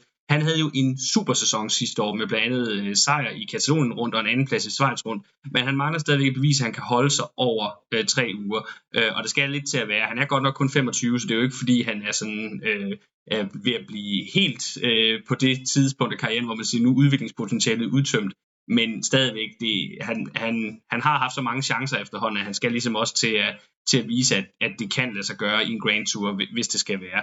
Også fordi han får jo en meget interessant ung mand til synligheden med sig til, til Vueltaen, hvis de udmeldte sæsonprogrammer, de holder. Ja, det ser ud som, at øh, den 19-årige Kian Uitbrooks øh, får Og det håber vi virkelig at udtale rigtigt, det der. Det tvivler jeg på. Vi gør vores bedste. øh, han får så Grand Tour debut. Øh, og om ham vil jeg sige, at øh, der ligger jo rigtig meget potentiale i ham umiddelbart. Han er jo enormt ung øh, for en, der kører sin anden sæson på World Touren. Øh, sidste år, der vandt han ungdommens Tour de France, så, så det vidner om, at han virkelig har øh, udviklingspotentialet til at blive en etabløbsrytter. Men omvendt så er han også bare så ung, at vi nok må antage, at han mest er med for at lære, og at der ikke er nogen forventning om, at han skal køre klassement for 11 år. Hvis vi lige skal vende tilbage til Gitas, så ved vi ikke så meget om hans øvrige øh, program for sæsonen, altså hvilke ugetabløb han skal køre, men øh, det vi jo i hvert fald fik ud af sidste sæson, det er, at øh, hvis han stiller til start i et uetabløb, så skal han regnes blandt favoritterne, især nok i dem, hvor der ikke er så meget enkeltstart, fordi at øh, der har den øh, eksplosive kolumbianer virkelig øh, niveauet til at være med. Når det er over øh, kortere tid, flere etapper, så har han bevist, at han kan være med, og han faktisk også kan være blandt de bedste. De har jo også tyske Emanuel Buchmann, som vi lige har nævnt i truppen, men efter at han har haft to rigtig sløje år i 2021 og 2022, så må vi nok efterhånden betragte ham som luksushjælper. Det var også lidt sådan med ham, da han blev nummer 4 i turen. Der havde man sådan lidt en følelse af, at han, det var nok top Ja, det var top, og han virkede også underligt midt på en eller anden måde. At det var ligesom, det var det, han, han havde håbet på at opnå. Nå, sådan, jeg tror, han sagde bagefter, at han gå efter en podiumplads næste gang. Ja, okay. Det kan godt være, at jeg tolkede noget der. Ja. Styrke ja. og noget, så. Ja. så det er jo ikke bare, fordi han har været dårlig, men han har i hvert fald mm. været inde i en dårlig stime. Ja, Ja, men det, det har du nok ret i. Det er nok mig, der overfortolker lidt der. Men uh, ja, i hvert fald når vi ser ham nu, så synes jeg, det er meget tydeligt, at han, han kan nok ikke regne med for alvor at få lov at køre sin egen chance længere. Heller ikke i ugetabeløbende faktisk. I hvert fald ikke, hvis der er en af de andre, vi har nævnt i det her program, der er til start. Hvis man skal prøve at opsummere lidt, så vil jeg sige, at, at samlet set, så synes jeg, selvom at Abora er ved at melde sig ind i det fine selskab, hvad angår etabeløb, og har en rigtig god etabeløbstrup, så befinder de sig altså lige niveauet under de tre store etabeløbshold, som vi har talt om øh, indtil nu. Øhm, jeg synes, de adskiller sig fra de andre World Tour hold, vi ikke har talt om, ved at de har så solid en klassementstrup, at de rent faktisk kan gøre sig realistiske forhåbninger om at køre top 5 i alle tre Grand Tours, øhm, især med, altså i Giro og turen med de nuværende løsprogrammer, som de er meldt ud lige nu, og ved at de også kan gøre sig forhåbninger om at, at køre med om øh, top 5 eller podiet i alle de store uetabeløb. Men i modsætning til de tre store etabeløbshold, så synes jeg ikke, at de realistisk kan ses som favoritter til sejren i nogle af Grand Toursene. Øhm, og det, det synes jeg er noget, der ligesom vidner om, at så befinder man sig lige niveauet under. Det er jeg meget enig i, men øh, stadigvæk så vil jeg sige, at øh, med gennemgangen af de fire hold, vi har talt om nu, så er der en meget stor sandsynlighed for, at vi har talt om dem, der ligesom bliver hovedrolleindhaverne alt overvejende, når vi kigger på øh, etabløb og ikke mindst Grand Tours i den kommende sæson. Nu vil vi så bevæge os videre til at, at snakke om de ryttere fra de øvrige World Tour hold, der også kan komme til at spille en central rolle. Ja, nu fik jeg godt nok lige sagt, at øh, hovedrolleindhaverne i årets øh, etabløber, især Grand Tours, nok var at finde blandt de rytter, vi har gennemgået, ved at gennemgå de fire hold, vi har talt om det indtil nu. Men der er jo andre ryttere på World Tour mandskaber, der kommer til at øh, spille mere eller mindre centrale roller, i hvert fald en eller anden form for centrale roller i årets etabløb.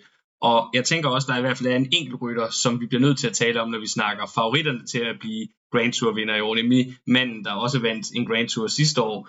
Øh, og derfor så er den første, vi vil tage fat i her, når vi nu skal kigge på rytter for de øvrige World Tour hold, der kommer til at gøre sig i tabløbene, det er naturligvis Remco i Vennepol fra Sudal Quickstep. Ja, og hans øh, hovedmål i år, som det er meldt ud, det er jo at vinde øh, Giro d'Italia. Øh, og der får han øh, udret et ret stærkt øh, klassementshold med sig, eller i hvert fald så stærkt, som det kan blive øh, på, på Quickstep, som jo er i gang med den her proces med at omstille sig lidt til at køre I hvert fald delvist. Øhm, som det er meldt ud lige nu, der ser det ud som om, at det bliver øhm, nogle af de italienske ryttere, Masnada, Gataneo, og også øh, den unge øh, belgiske tabeløbsrytter Ilan van Wilder og øh, nyindkøbt øh, Jan Hirt, øh, han får med som, øh, som opbakning. Øh, vi så jo her øh, tidligere på året, at, øh, eller også var det inden jul, at han var lidt uheldigt, øh, Remco Evenepoel i retning af, at øh, ja, han havde fået lov til egenhændigt at udvælge fem af dem, der skulle med som hjælprytter, så det var bare hans call. Øh, og så var der to pladser tilbage, som resten kunne få lov at kæmpe om. Altså, nu ved jeg godt, Patrick Lefebvre er glad for Evenepoel, men med mit kendskab til Patrick Lefebvre, så er han ikke en mand, der uddelegerer øh, til andre at afgøre. Jo, måske lige til sin nærmeste sportsdirektør, men ellers så uddelegerer han ikke, han uddelegerer i hvert fald ikke til rytterne at vælge, hvem der skal med til de forskellige løb. Det ved jeg ikke, om han gør, men hvis han gør, så havde han nok ønsket sig, at den rytter ikke havde sagt det i pressen, fordi Også det bare sender et lidt uheldigt øh, signal til resten af holdet. Ikke? Ja. Øh, vi må se, hvordan øh, de kommer til at sammensætte det hold, øh, han får med. Hans opvarmning kommer så til at bestå af UAE-tur, som øh, begynder lige om lidt, øh, og Katalonien rundt, og så som det ser ud lige nu, øh, to øh, af Ardennerløbene, blandt andet øh, Liège-Bastogne-Liège, hvor han jo er forsvarende vinder fra sidste år. Øh, her kan man jo så overveje, om det er den klogeste taktik, at han skal have de her Ardennerløb med, fordi at den kombination ofte bliver nævnt som en svær en at lave for at få øh, Giro-satsningen til at, at lykkes.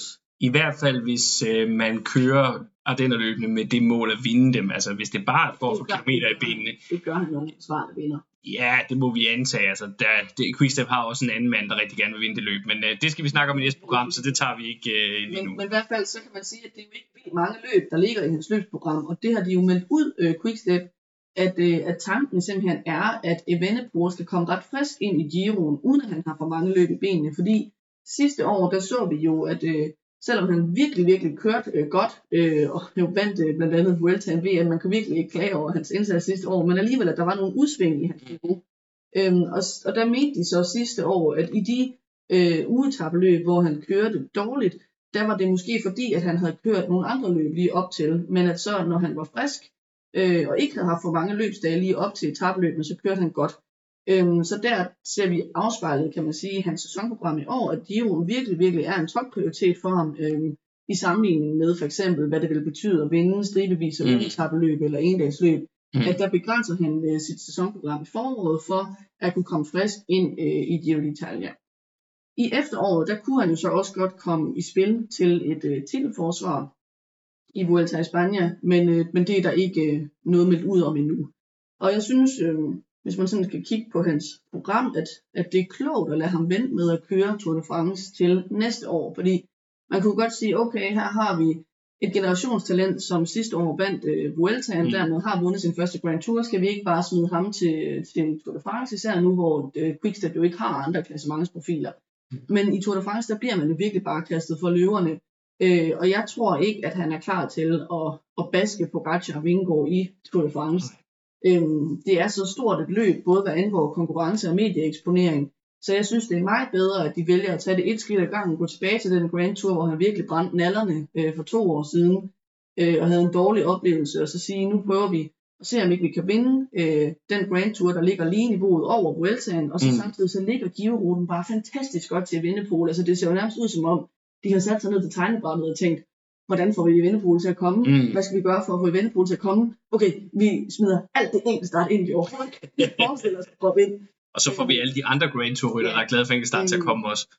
så, så ruten ligger godt til ham. Øh, Hvis man skal sammenligne Giroen og Vueltaen, så kan man sige, at, at øh, Giroen adskiller sig, udover ved at være mere prestigefuld, ved at øh, man kommer typisk op i de høje højder, altså 2000 meter plus, øh, mere end man gør i Vueltaen. Øh, oftere så er der også flere af den her type etapper, hvor rytterne skal hen over rigtig mange store bjergpas i træk efter hinanden. Mm. Øh, og der må vi jo så se, om Belgierne kan stå distancen på den type af etapper.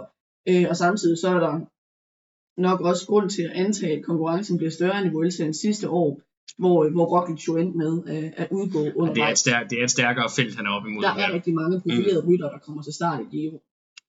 Øh, I de øvrige øh, Grand Tours, der kommer vi nok til at se en mere klassisk øh, quickstep tilgang med fokus på etappesejre. Det tænker vi kommer til at tale mere om senere, når vi skal snakke lidt om, øh, om sprinter. Ja, øh, bare lige nævne, at øh, man skal måske holde lidt øje med Julian Alaphilippe i turen. Det er ikke fordi, jeg ser ham som en potentiel turvinder, men der var jo bare for et par år siden, hvor det virkelig flaskede sig for ham. Der endte han jo faktisk med at øh, køre sig ind som nummer 5, så det kan være, at det bliver en, en del af, af prioriteringen også. Jeg tror nu mere, det kommer til at handle om etappesejre, men det, jeg synes bare lige, det var værd at nævne.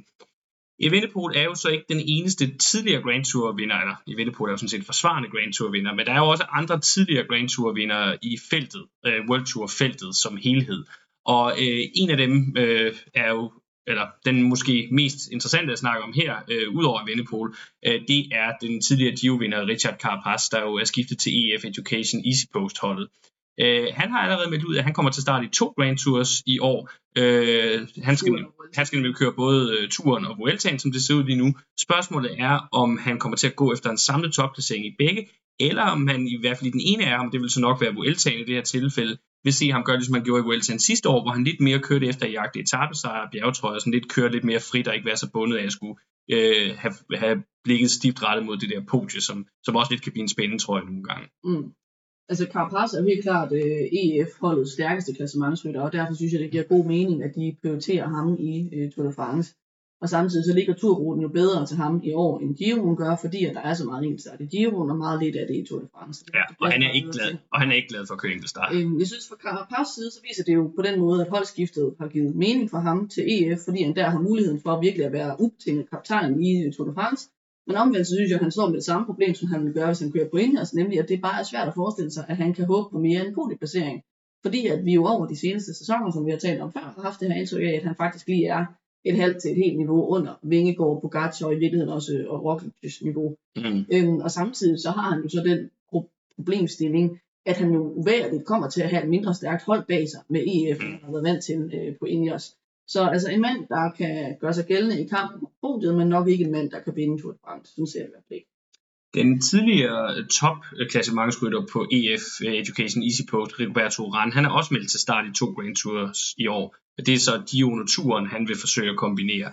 Øh, med ham må vi nok umiddelbart forvente, at han skal have en kaptajnrolle i Giroen, og så bagefter skal jeg give løjtnant hjælper for Carapaz i turen. Jeg har lidt svært ved at se ham for alvor køre med om podieplaceringer, også i Italien, også med det felt, der er til start. I forhold til Vueltaen kan man så sige, at der har de jo den tidligere nummer 3, Hugh Carthy, øh, til start. I hvert fald sådan som programmet sidder lige nu. Øh, men han skal godt nok til at genfilme melodien for det der magiske 2020-år, han havde øh, ovenpå på coronapausen, hvor han jo endte med at køre på podiet i Spanien. Det er, øh, det er meget, meget længe siden, vi har set noget niveau af det fra, fra hans side.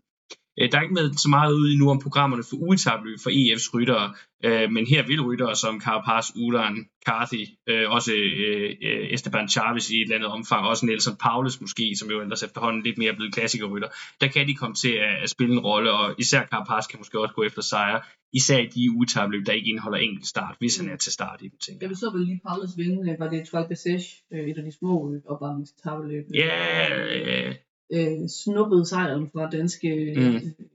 Mathias Gjelmose. Ja, lige, øh, lige i, på den sidste enkeltstart der, altså, så i, i visse scenarier, der kan han også komme i spil, helt sikkert.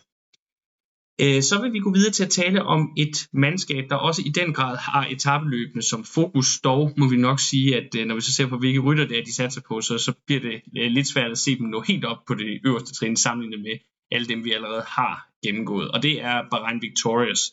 Øh, hos det mellemløslige mandskab her, der bliver det veteranerne Michael Lander og Pedro Bilbao, der skal en tur til Frankrig og køre Tour de France. Øh, det er lidt en duo, må man sige, som er som øh, dag og nat. Øh, Bilbao, han er jo stabiliteten selv, men vi må nok også sige, at han har ikke topniveauet til at udfordre for eksempel en Vingegaard eller en Pogacar. Han kan blive en rigtig flot nummer 5-10, men øh, med podieplaceringer, det, det er topniveauet der bare ikke til, selvom han sjældent øh, eksploderer. Landa til gengæld, han er jo, som vi allerede har talt om, indbegrebet af boom og bust, eller ah, måske ikke helt så meget som Hindley, men, men der er øh, meget boom og bust faktor, og, og selv hvis det bliver et boom den her gang, så er det altså svært ved at se uh, Baskeren øh, uh, køre sig helt op til, til en tursejr. Uh, og spørgsmålet er lidt med ham, og han får mere ud af at gå efter etappesejr, måske en, en bjergtrøje undervejs. Øh, af ugetabløb, så kommer øh, begge de her to folk, altså både Lander og Bilbao, de kommer til at køre Baskerlandet, mens Lander så ellers skal køre, eller lige nu er i gang med at køre Rosa del Sol, og så tager til Tirano Adriatico og Katalonien efterfølgende, mens Bilbao om lidt vil være til start i UAE-tur, inden at, øh, og det er så det eneste, vi ved om hans øh, program indtil videre, altså udover at han skal køre turen og Baskerlandet. Må ikke han tager et, et opvarmningsløb til turen med os, kunne man forestille sig. Mm. Hvis vi så kigger på, på Giroen, så sender de jo den tidligere nummer to, øh, Damiano Caruso, afsted. øh, og så kunne man tænke, at han måske skal forsøge at gentage succesen fra 2021. Det tror jeg ikke. Jeg tror, at mere sandsynligt scenarie er, at øh, han skal bruge sin erfaring til at agere hjælperytter øh, for holdkammeraterne Jack Hake og øh, Buitrago og, og Meder, øh, de to øh, unge øh, Mm. talenter. Øh, jeg tror, at de tre, der er Hake nok det bedste bud på en podieplacering. Han blev jo nummer tre i Vueltaen i 2021.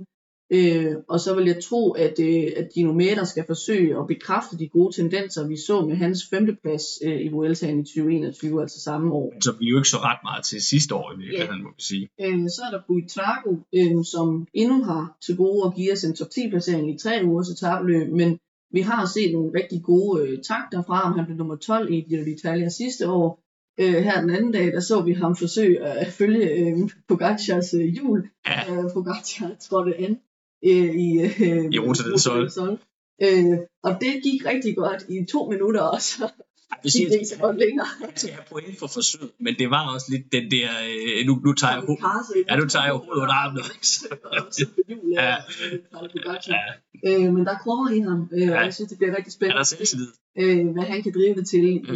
i Giroen. Jeg ved ikke lige, hvor godt ruten ligger til ham, fordi han er jo en lille bitte spirvip på mindre end 60 kilo. Ja, der er Øh, ikke meget... Så jeg Øh, vil blive overrasket, hvis han er god til køre enkeltstart. Jeg ved ikke, om han er dårlig til det, men jeg tror ikke, at han er sådan et powerhouse, der lige Mm. mm. træder en god enkeltstart hjem.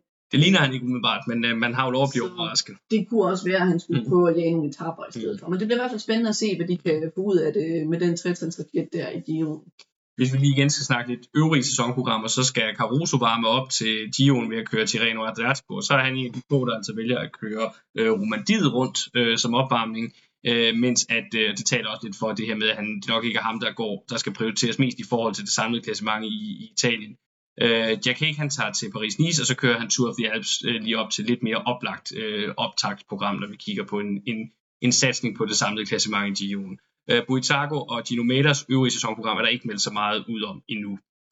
Generelt så må man jo nok sige om kaptajnerne på det her hold, at i Grand Tours er podiet det maksimale, de kan gå efter, og i de største udtabløb vil, der, vil det være en overraskelse, hvis de slutter øverst på skammen. Men omvendt, så vil de nok ligge i top 5-10 i de fleste de løb, de stiller op i.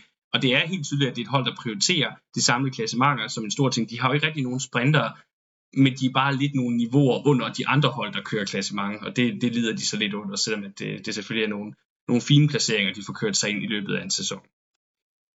Så skal vi snakke lidt om italiensk-amerikanske Trek Segafredo, som jo også har nogle øh, prioriteringer, når vi snakker øh, etabeløb i år. Eller det er jo ikke Trek, vi skal snakke om, vi skal snakke om de ryttere fra Trek, mm. Som bliver interessante at følge i etabeløbene. Ja, øhm, og der øh, har de jo endnu en gang givet øh, hjemlandets profil Giulio Ciccone muligheden for at stille op i Giro d'Italia. Øhm, men der er jo det med ham, at øh, selvom han er en dygtig bjergrytter, så har han altså øh, stadigvæk øh, ikke øh, leveret et godt samlet resultat, øh, hverken i den italienske rundtur eller i nogle af de andre Grand Tours. Mm. Og jeg synes også på det, han selv har sagt øh, i interviews her tidligt i sæsonen i år, at det lyder som om, at han selv overvejer, om han måske skal droppe det der med at prøve at køre klassement, og så øh, forsøge at satse noget mere på nogle etappesejre, fordi at der er noget sjovere ved at køre først over stregen, end ved at blive et sted mellem nummer 5 og nummer 10 i det samlede klassement.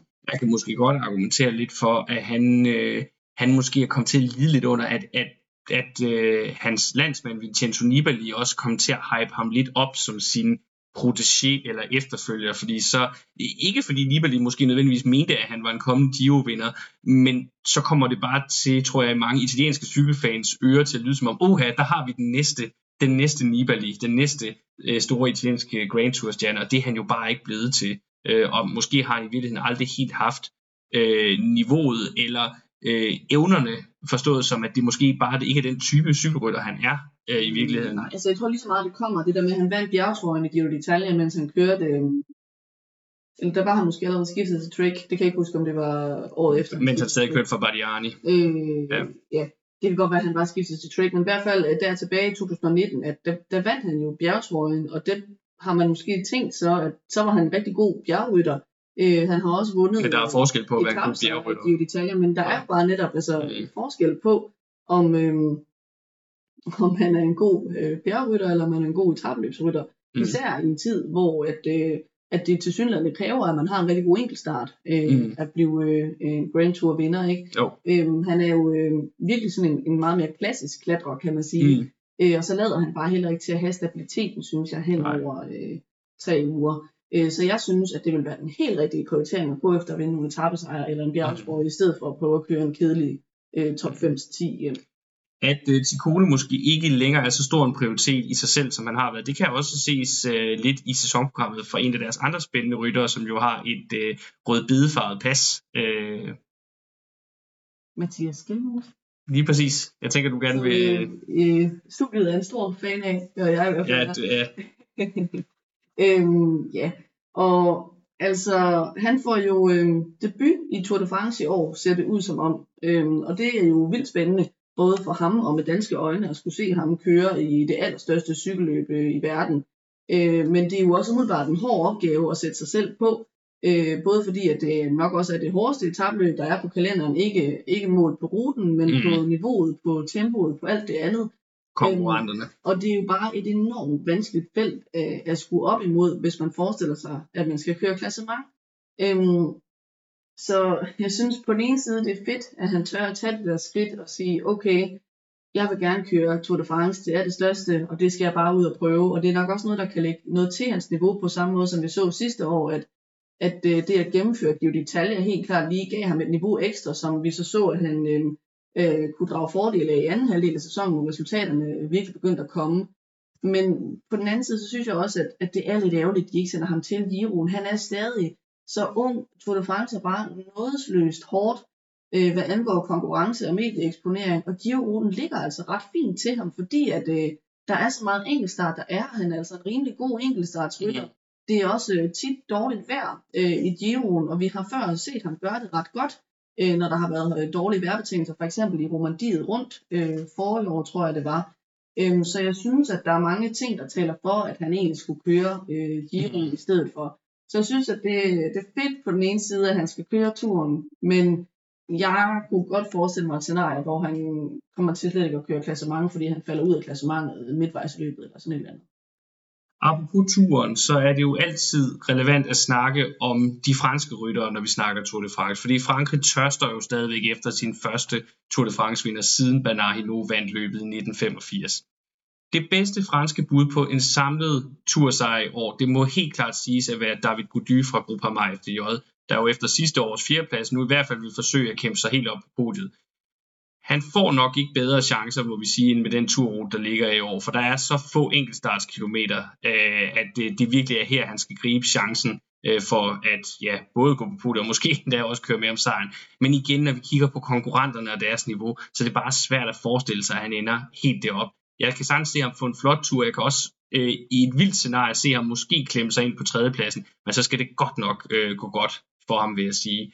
Øh, han kommer til at varme op med Paris-Nice og Baskerlandet rundt og Ardenner-klassikerne i foråret, men igen, den her enkeltstart, den er altså et problem for ham, og i uetabløbene, der spiller den bare ofte en central rolle. Øh, der kan man så sige, at øh, sådan som Baskerlandet ser ud i år, så er det i hvert fald et godt valg i den sammenhæng, fordi der ikke er nogen enkeltstart. Øh, men øh, igen, øh, det vil ikke være første gang, hvor han ikke har været så markant i uetabløbene op til turen, øh, og han så ender med at gå ind til den, den franske rundtur og så faktisk levere et godt resultat. Det var sådan set også det, han gjorde sidste år i et eller andet omfang. Øh, så øh, Gody, det er nok øh, hans skulder af Frans- Frankrigs håb hæng, øh, hænger på i år, men øh, det er også et, et, et håb, der kan ende med at veje meget, meget tungt. Øh, og også, det vil ikke være første gang, hvis det også er et håb, der bliver for tungt at bære fra en fransk rytter. Det har vi jo set før. En anden, der heller ikke har det fornemt, eller hvad man nu skal sige, det er jo så Enrik Mas øh, fra Movistar-holdet. Han har det i hvert fald vanskeligt, når han stiller op i Tour de France. Han har det vanskeligt, når han kører ud for Spanien, sådan har det været lidt øh, de senere år. Og noget, der også vejer meget tungt på hans skulder, det er jo, at Movistar er jo historisk set, når vi snakker øh, Grand Tour, så er det jo et meget hedderkronet mandskab. Det er jo det gamle Banesto, øh, alene det, øh, Miguel Indurain, hvis man nævner ham, øh, og også når vi snakker Alejandro Valverde og Nairo Quintana i nyere tid, så er det jo et hold, der har store Grand Tour traditioner. Men de hænger på Mars nu, og problemet er bare, at han efterhånden ikke længere ligner sit hjemlands største Grand Tour navn. Jeg ved ikke, om man kan sige, at de hænger på ham, men de, deres håb hænger på ham. Ja, det var det, jeg mente, men det kom måske til at lyde lidt forkert. Men det, det, det er ligesom ham, der skal bære det, ikke nu, hvor Valverde ikke er der. De har ikke indkøbt nogle nye store klassementsnavne. Nej, Lopez har fyret de igen rimelig hurtigt. Grand Tour succes, så er det Mars, det skal komme fra. Han øh, forsøger sig så igen med, med Tour Vuelta Dublin.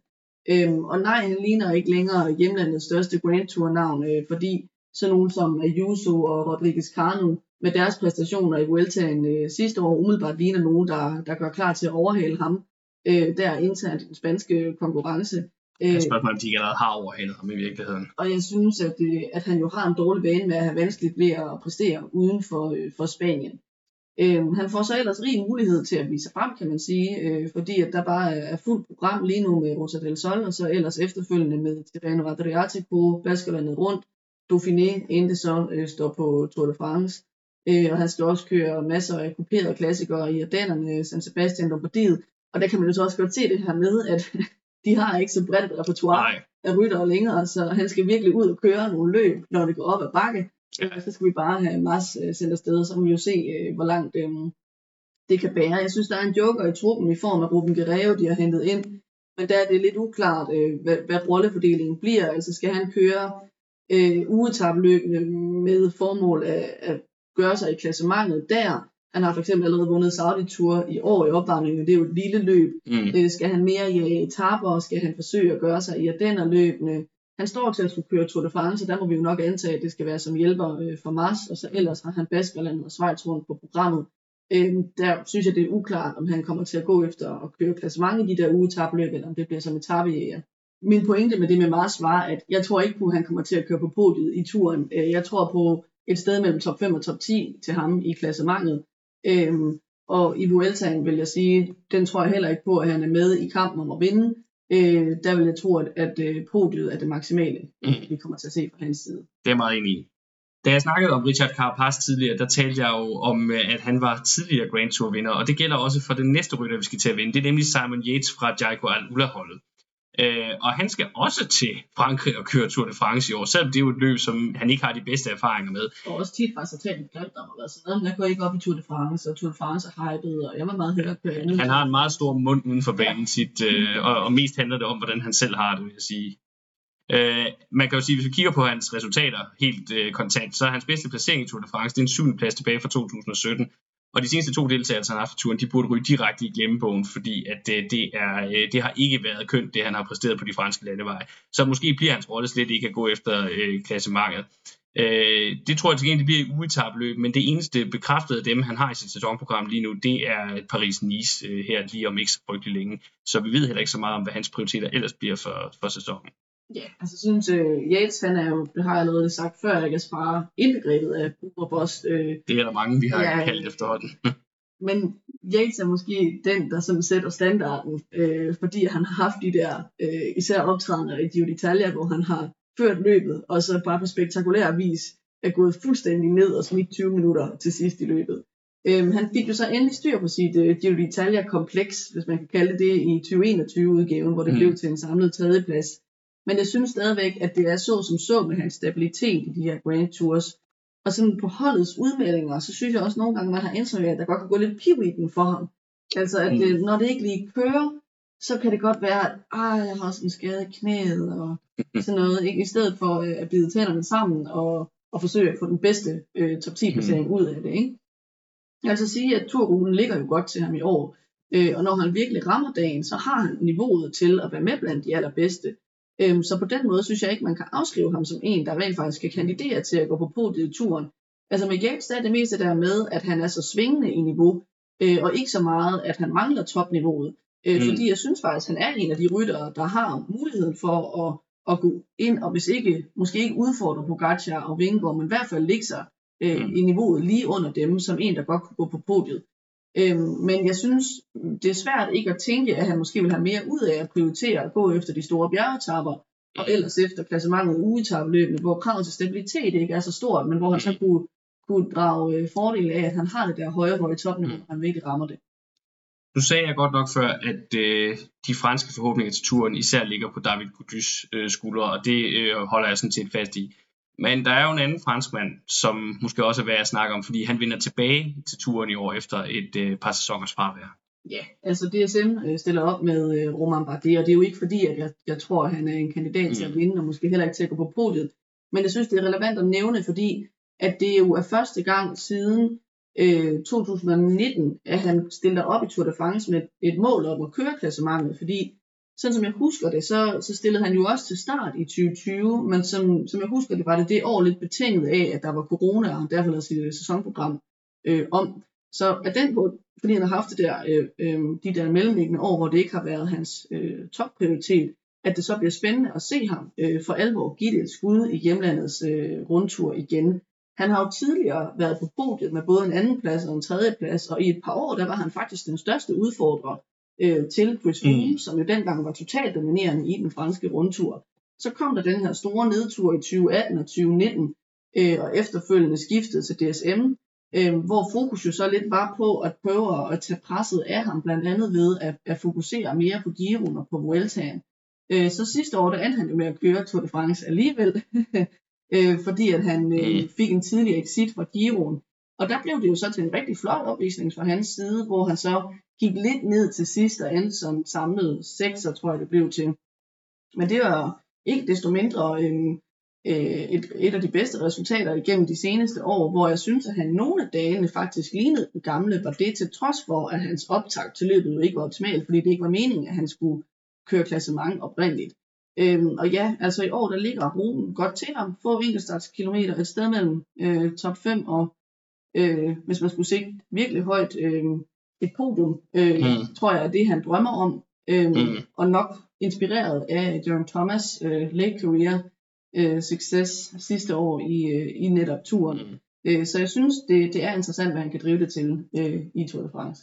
Inden vi skal videre til at snakke om sprinternes prioriteter, når vi snakker etabeløb i øh, 2023-sæsonen, så var der lige ikke en franskmand mere, vi måske lige skulle vinde, men en australier, der kører på et fransk hold. Ja, han har overtaget øh, Bardets øh, gamle rolle på ikke 2R som øh, enmandsherre i etabeløbene, i hvert fald hvad angår klassemangs øh, ambitioner, Ben O'Connor. Øhm, han fik jo sit store øh, gennembrud i 2021 med sin samlede fjerdeplads og etappesejr i øh, Tour de France. Og så sidste år, der kiksede opfølgningen, fordi han væltede tidligt i løbet og så senere udgik. Men jeg synes alligevel, at hans sidste sæson formåede at bekræfte, at han i hvert fald har potentiale som klassemangs outsider med sin samlede 8. plads i Vuelta. Han blev også nummer 3 i Dauphiné, nummer 5 i Schweiz, nummer 6 i Katalonien. Så i ham, der har de jo en rytter, der i hvert fald godt kan gøre sig i top 10 i ugetabeløbene. Øhm, og indtil videre, der er han Paris, Nice og Katalonien på programmet, øhm, inden han så igen skal prøve at bide skære med, øh, med Tour de France. Og det er jo klart, at det, sådan må det være, fordi det bare er det vigtigste løb for et fransk mandskab, som ikke 2 er. Jeg tror på ingen måde, at han kan være med i topstriden. Jeg tror heller ikke, at han kan køre top 5 igen, men øh, stadig en dårlig halvdel af top 10, tror jeg godt, vi kan se ham indfinde sig, hvis, øh, han lykkes med at holde sig på cyklen i år. Nu har vi talt meget og længe omkring alle de ryttere, der formentlig kommer til at udgøre øh, øh, kandidaterne til podierne, og i hvert fald top 10 i de mange etabløb, der er på World Touren i år. Nu vil vi så gå videre til, som det sidste i dag, at snakke om de hurtige folk og deres prioriteter i forhold til årets World Tour etabløb. Selvom at øh, etabeløb selvfølgelig især handler om, hvem der slutter på de øverste pladser i det samlede klassement, hvem der vinder, hvem der ender på podiet, hvem der ender i top 10, så er etabeløbene også en meget vigtig scene for de hurtige folk i feltet, altså sprinterne. Dog må vi sige øh, en scene, som er blevet mindre for dem i de senere år. Øh, det gælder både i ugetabeløbene, hvor nogle af dem efterhånden øh, nærmest ikke indeholder nogen sprinteretapper, men også de store løb, etabløb, altså Grand Tours, bliver der ofte, eller har i hvert fald været en udvikling i retning af færre og færre etaper, hvor sprinterne kan gøre sig gældende. Øh, men alligevel, det er stadigvæk et centralt element i etabløb, sprinteretapper og sprinternes dueller om øh, etappesejrene og også pointkonkurrencerne. Så derfor vil vi som den sidste del af det her optagsprogram til årets etabløb også snakke lidt om sprinternes sæsonprogrammer. Og den første, som jo faktisk er øh, meget mere end en sprinter, men som vi vil tale om, det er Wout van Aert. Ja, jeg synes, det er et naturligt sted at starte, fordi han jo vandt øh, den grønne trøje i Tour de France øh, sidste år. Øhm, og der er det jo vigtigt at sige, at øh, han kommer jo ikke øh, til Frankrig bare for at være hjælpe for Vingegaard. Øv, øv, kan man sige med danske mm. øjne, men han er jo øh, kæmpe stjerne selv. Øh, så det er klart, at han øh, også kommer til øh, den franske rundtur for at prøve at udvide sit antal af etappesejre. Øh, han tog øh, tre sidste år og har ni i alt. Øh, og jeg tror, du sagde det tidligere, ikke, at mm. han har, har sagt selv, at den grønne trøje ikke nødvendigvis er et mål fra start af, fordi han også gerne vil gemme noget i tanken til VM, øh, som ligger allerede i august i år, i modsætning til normalt. Øh, men i turen vil vi nok se ham gå efter at jagte tapper, og om det så bliver i masse spurter, eller om det bliver i udbrud, eller hvordan han kommer mm. til at skulle køre efter dem, det må vi jo vente og se, men han er i hvert fald en rytter, der potentielt godt kan blande sig i de her øh, masse spurter. Mm. Altså man kan jo sige, at øh, han er jo en rytter, øh, for hvem at det her med spurt, det er en af de ting, han kan, men han er så meget mere end det. Han er jo på ingen måde en ren sprinter. Og netop hvis den grønne trøje ikke er så stor en prioritet, så kunne man måske godt forestille sig mere, at han udvalgte nogle etapper, hvor det også var lidt mere kuperet, øh, hvor han så ikke skal ligge og bokse med, med de mere rendyrkede sprinter om at få, øh, få sejrene. Der har, har han jo evne til at køre hjem i nogle terrænger, hvor mange af sprinterne må give for tabt. Så kan man sige, at øh, generelt på Jumbo, så er det klart, at det her med ren sprint er en lavere prioritet for holdet. Altså selvom de har en, en sprinterkomet som Olaf Kroge øh, i stald, som også nok skal få sine chancer, så er det jo ikke sprinteretapper, der først og fremmest er på programmet for mm. dem. Øh, da de lod øh, Dylan Gronevæggen skifte til øh, Bike Exchange i slutningen af 2021, mm. mens de ellers stadig havde ham under kontrakt, der synes jeg, det gav øh, et vink med, med en mm. om, at for dem, der er det klassement og klassikerne frem for supersprintere, der er prioriteten. Øh, og det giver jo mening, at den stund, at Van Aert netop ikke er en supersprinter, mm. men er en klassikerrytter, som også kan alt muligt andet. Ja, lige præcis. Hvis vi snakker sprint, så er det til gengæld umuligt stadigvæk at komme udenom Sudal Quickstep.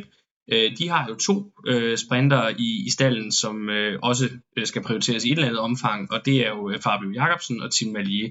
Fabio Jacobsen øh, skal igen til turen, ligesom han gjorde sidste år, øh, hvor han havde sin første turdeltagelse. Den kastede kun en enkelt etape sig, altså, men han får en chance mere i år. Øh, og hans i øvrigt eneste anden etabløbssatsning her i foråret, det er så øh, Tirreno Adriatico, hvor han også vil være blandt øh, favoritterne til de flade etaper. Ja, så fordi at de satser på at kunne vende på Giro, så nøjes Malier sig med at køre øh, sin Grand Tour chance i UL-sagen, og han bliver også holdets hurtige mand i Paris-Nice her tid, Paris-Nice øh, tidligt på sæsonen. Øh, og han har jo, som vi har talt om tidligere, meldt ud, at det, det er ok for ham at være anden mm. violin i år. Øh, så Jakobsen er, er første sprinter, og han er anden sprinter, så fordeler de kortene på den måde. Et andet mandskab, hvor der er mere end to sprintere på holdkortet, det er så Alpecin de König, som det jo hedder nu, øh, der jo både har øh, Jasper Philipsen og så øh, den unge australier Caden Grove, som de har hentet til. Ja, der er nok også til om første og anden violin, må vi sige der, fordi Philipsen vandt jo to etappesejre i sidste års Tour de France øh, og han lader jo til at skulle øh, bygge videre øh, på det. Men det bliver så øh, på den måde, hvor han både skal forsøge at køre efter de øh, flade klassikere, og også efter øh, spurtsejre. Så, og det er jo altid den her balance, øh, mm. som den type af rytter med. Mm. Okay, hvis jeg bliver bedre til de der flade klassikerløb, kommer det så til at koste på øh, topfarten. Det er og man kan sige, øh, i, ja. i turen, der kom hans sejr jo også øh, sent i Tour de mm. France, som jeg husker det.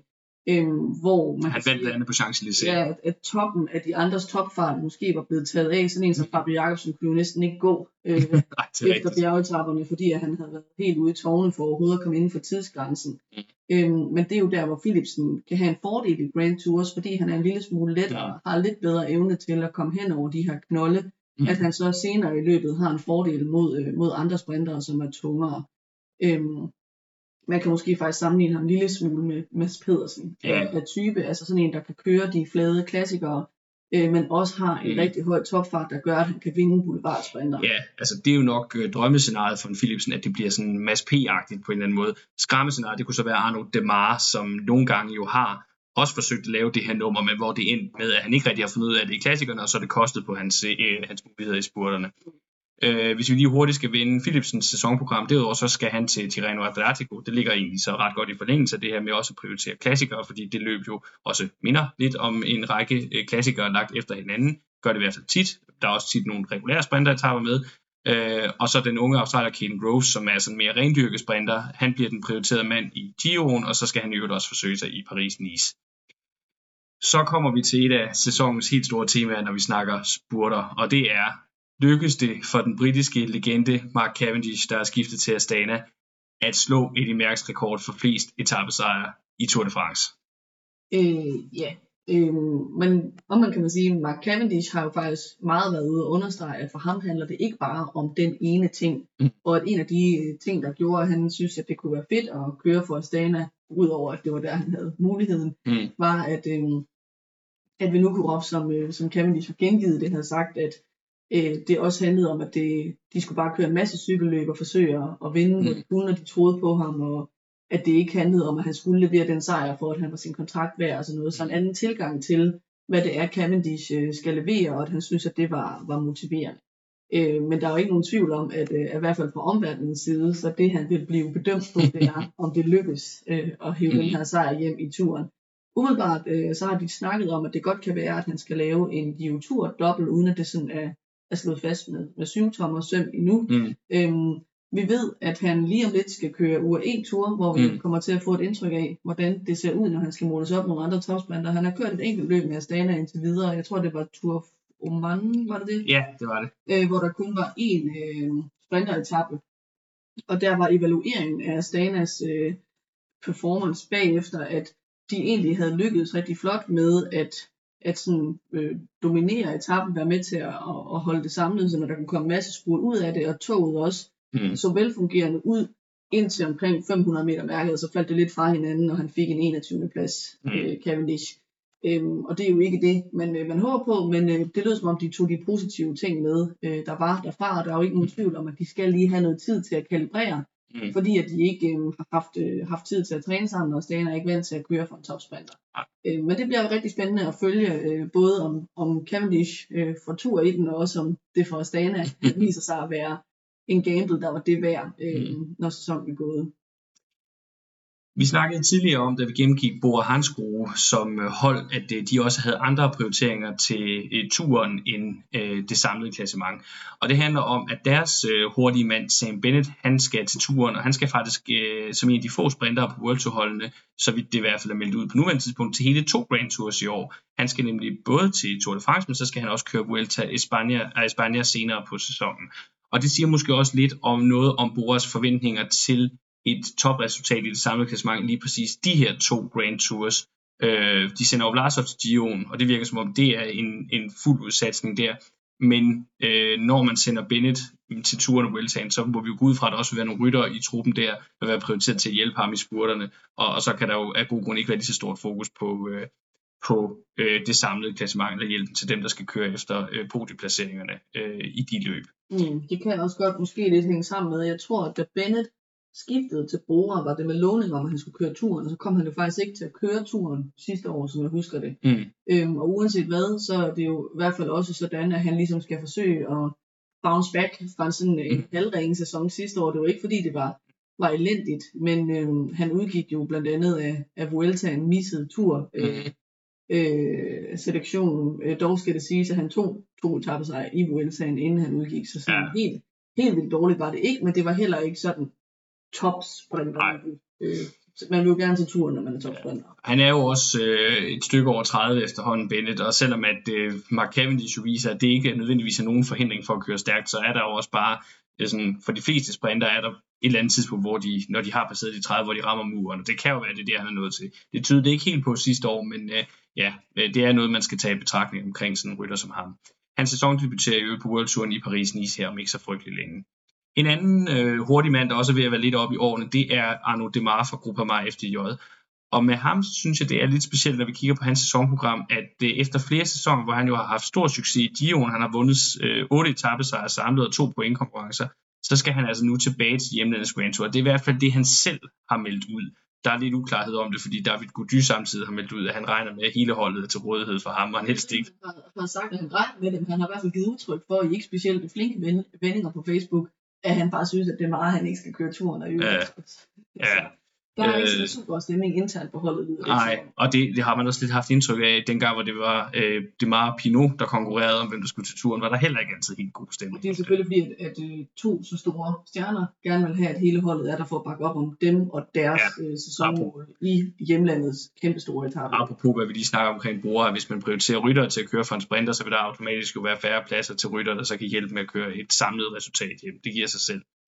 Øh, Demar skal også køre Paris-Nice her tidligt på sæsonen på hjemmebane, hvor han øh, også kan få testet sig af i forhold til mange af de andre hurtige folk, og det er grunden til, at jeg er lidt bekymret for ham omkring det her med turen. Det er jo fordi, at de seneste par gange, han har forsøgt sig mod de hurtigste folk i feltet, der er han altså kommet til kort, også i den grad. Øh, og det er jo de hurtigste vælger jo typisk turen, fordi det er stadigvæk også det største etabløb for sprinterne. Øh, så, øh, mm. så jeg synes, det er overraskende, de vælger at sende ham til turen, hvis det er det, de vil, der ender med at gøre. Fordi at, altså, det her det er nok den bedste chance, Gody får rutemæssigt for at gå på podiet. Mm. Så så vil jeg også vælge at gå all in på det, øh, mm. øh, og så sige, det er den må du tage næste år, hvis du stadig mm. øh, er god til den tid. Men det må vi se, hvad de lander på der. Det må vi. Her til allersidst, så vil vi lige hurtigt nævne øh, først tre sprinter, der også skal til turen, apropos det her med, at øh, turen har topprioritet for sprinterne. Og så vil vi så til allersidst lige nævne tre sprinter, der i stedet ender med at skulle til Italien og køre i Giro, hvor vi må sige, der er et væsentligt sværere sprinterfelt. Øh, den første, vi skal tale om, det er Dylan Grunewegen, der jo kører for Jaco Al-Ula-holdet. Øh, han vender også tilbage til turen i år, efter at han sidste år vandt sin første etappesejr i den franske Grand Tour siden 2019. Og i alt er det jo blevet til fem sejre for hollænderen, hollænderen i øh, det franske, så øh, øh på ham vil jeg sige, jeg synes egentlig, det er meget oplagt, at han skal køre turen. Spørgsmålet igen er bare, om han har øh, den samme topfart som nogle af de allerhurtigste, der er med i, i turfeltet. Det eneste andet, han har på programmet indtil videre, det er så UAE-tur. Øhm, og så bevæger vi os faktisk en lille smule uden for øh, World Tour nu, selvom det er altså det, vi mest har talt om, fordi nu skal vi snakke om en rytter, der kører på det tidligere World Tour hold, Lotto Destiny. Nemlig Philip Ewan, øhm, som også er meldt til start i, i turen, som det ser ud lige nu. Øhm, og man kan sige, at hvis de skal forsøge at vende tilbage til World Touren, så går det nok også øh, delvist mm. igennem Ewan, fordi han så skal være en af dem, der leverer nogle point. Øhm, det ser ud som om, øh, eller det ser ikke ud som om, de har valgt at springe øh, Giro d'Italia over, øhm, og så fokusere på at, at sætte stærke hold til Tour de France og, og Vueltaen. Øhm, så det vil sige, at øh, uh, The Pocket Rocket skal ikke køre Giro, men øh, skal køre øh, turen, og måske også øh, øh, Vueltaen, og ellers så er han indtil nu meldt øh, til start i UAE-tur i løbet af foråret. Der skal vi øh, måske lige indskyde, at det er fordi, at Lotto Destiny, som vi også talte om i et af vores tidligere programmer, har den her mulighed for, fordi de var bedste hold på verdensranglisten sidste år, der ikke har en World Tour licens, at deltage i alle World Tour løb, fordi de er automatisk sikret et wildcard, men de kan så vælge at takke nej til wildcard, og det har de gjort i forhold til Giro. Øhm, og selvom han jo så nok er det mest profilerede sprinternavn, de har, så synes jeg egentlig, at den rytter, det er mere interessant at nævne, det er kæmpe talentet Arno Delige. Fordi jeg tror, at i, i år det bliver den sæson, hvor han øh, definitivt overhaler Australien internt øh, i hierarkiet på mm. Destiny. Øh, fordi at han bare er så brølstærk øh, i mm. sprinterne. Han er så forskellig fra Juren ved, at han også prioriterer klassikerne, så han er måske lidt mere som en, Jasper Philipsen type, kan man ja. sige som både er drøn hurtigt, men også godt kan køre med i de her flade klassikere og komme mm. til at prøve at prioritere begge dele. Øh, om han får sæsondebut i en Grand Tour i år, det går jeg ud fra. Det, jeg kan godt forestille mig, at de så ikke sender ham til turen, men sender ham til Vueltaen. Mm. Øh, men det må vi jo vente og, og se, hvad de, hvad de stiller op med ham. Men jeg tror i hvert fald, at han kommer til øh, at få en, en, en hammergod sæson, øh, og måske også bedre end Juren. En sidste mand, der er en del af sprinterfeltet i den, må vi sige, sprintermæssigt set meget stærkt besatte tur, øh, det er så Giacomo Nizzolo fra Israel Premier Tech. Og der vil jeg sige, at det er lidt overraskende, at de vælger at sende ham til Frankrig, fordi Israel har i modsætning til Lotto også et wildcard, eller Israel har fået et wildcard til Dion. Og Nizzolo er jo italiener og er helt tydeligvis meget, meget glad for at køre hjemlandets øh, Grand Tour. Øh, og med det sprinterfelt, som vi skal snakke om lige om lidt til det løb, øh, der er væsentligt sværere end det der er til turen, så vil der være langt bedre chancer for etappesejr for Nizzolo i Gion. Men de har altså valgt at prioritere, at han skal til Frankrig også. Og det, det er nok fordi, han er deres bedste sprinter, og turen er den største scene, og så har man valgt at sige, at så skal vi have ham med i sprinterfeltet der. Hvis vi så kigger på Giroen i stedet for, så er en af dem, der har øh, valgt at, eller i hvert fald blevet udset til at skulle køre den i år som prioriteret sprinter, det er jo øh, Fernando Gaviria, som jo nu er skiftet til Movistar, der vel altså ikke er kendt for at være et sprintermandskab, men det lader faktisk til med deres sæsonplan, som den ser ud nu, at det bliver deres store Giro-prioritet i år, det er at køre spurter for Gaviria. Det er fordi Massa ikke kører plads så mange i alle tre Grand Tours. Ja, og de ikke har andre end ham, der øh, overhovedet kan gøre det, som ja. det ser ud. Øh, og så kan man sige, at hvor Mars er den, der skal bære alle øh, forhåbningerne til klassement, så er Gaviria nok også den, der skal bære alle forhåbningerne til at mm. vinde en spurt. Øh, jeg synes, det giver god mening at sende ham til Giroen, fordi han jo før har haft stor succes i netop det øh, etabeløb med fem tidligere etappesejre. Mm. Øh, og sprinterfeltet er umiddelbart svagt, så øh, hvis han rammer øh, topfarten, topformen, mm. så burde der være god mulighed for, at han kan sætte lidt flere etappesejre i Giroen på CV'et efter den her sæson. Så er der tyske Pascal Ackermann, som jo kører for UAE Team Emirates. Øh, det skifte, han har lavet til det hold, det synes jeg stadigvæk er meget, meget mærkeligt, fordi sådan som holdet ellers prioriterer, så er der jo ikke meget plads til en sprinter. Det var jo også det, at Gaviria kørte ind til den her sæson, og nok også en af grunden til, at han er skiftet væk, det er jo netop, at der er ikke ret meget mulighed for at blive prioriteret som sprinter på det her hold. Øh, men Ackermann, han får altså til synligheden muligheden i Giroen i år. Han har også vundet to etappesejre i det løb tid, dengang han kørte for brugere. Men jeg tror ikke, han kan regne med meget hjælp til at, at få hentet flere triumfer. Øh, igen, når man tænker på, at de altså har en prioritet med mig, der også skal have øh, Jay Wine med til det løb. Så øh, han får chancen, men det bliver sgu nok for meget på egen hånd, hvis han skal, skal hive noget hjem der. Ja, og det gælder nok også øh, den sidste, vi har på, øh, på vores talepapir her, øh, Elia Viviani fra Ineos, øh, som også skal køre øh, Giron og dermed få mulighed for at, at køre øh, sin egen sprinterchance i hjemlandets øh, store øh, Grand Tour. Øhm, men altså, han er jo også lidt øh, altså sådan en, en ekstra ting, de har med mm. øh, oven i, at de har Darren Thomas og Thyman Arnsman, øh, som skal køre klassement. Øhm, så jeg tænker, at det også bliver sådan noget med, at han prøver at klare sig selv øh, mm. i spurterne og se, om han kan få et resultat med hjem. Øhm, og jeg synes, at, at det er også lidt et åbent spørgsmål, hvor meget juice han har tilbage i benene i forhold til spurterne, fordi at, at det er ikke skarpt ud sidste år. Der er ved at være lidt langt mellem øh, snapsene for ham. Han har også den her sideløbende baneprioritering. Mm. Så øhm, han er ikke umiddelbart sådan en top favorit, men det kan da godt være, at han får resultatet hjem, fordi at, at feltet øh, til sprinterne ikke er sådan specielt øh, stort, øh, eller stærkt, undskyld sprint er en disciplin, der er, som vi startede med at sige, kommet til at fylde mindre og mindre i tabløbende.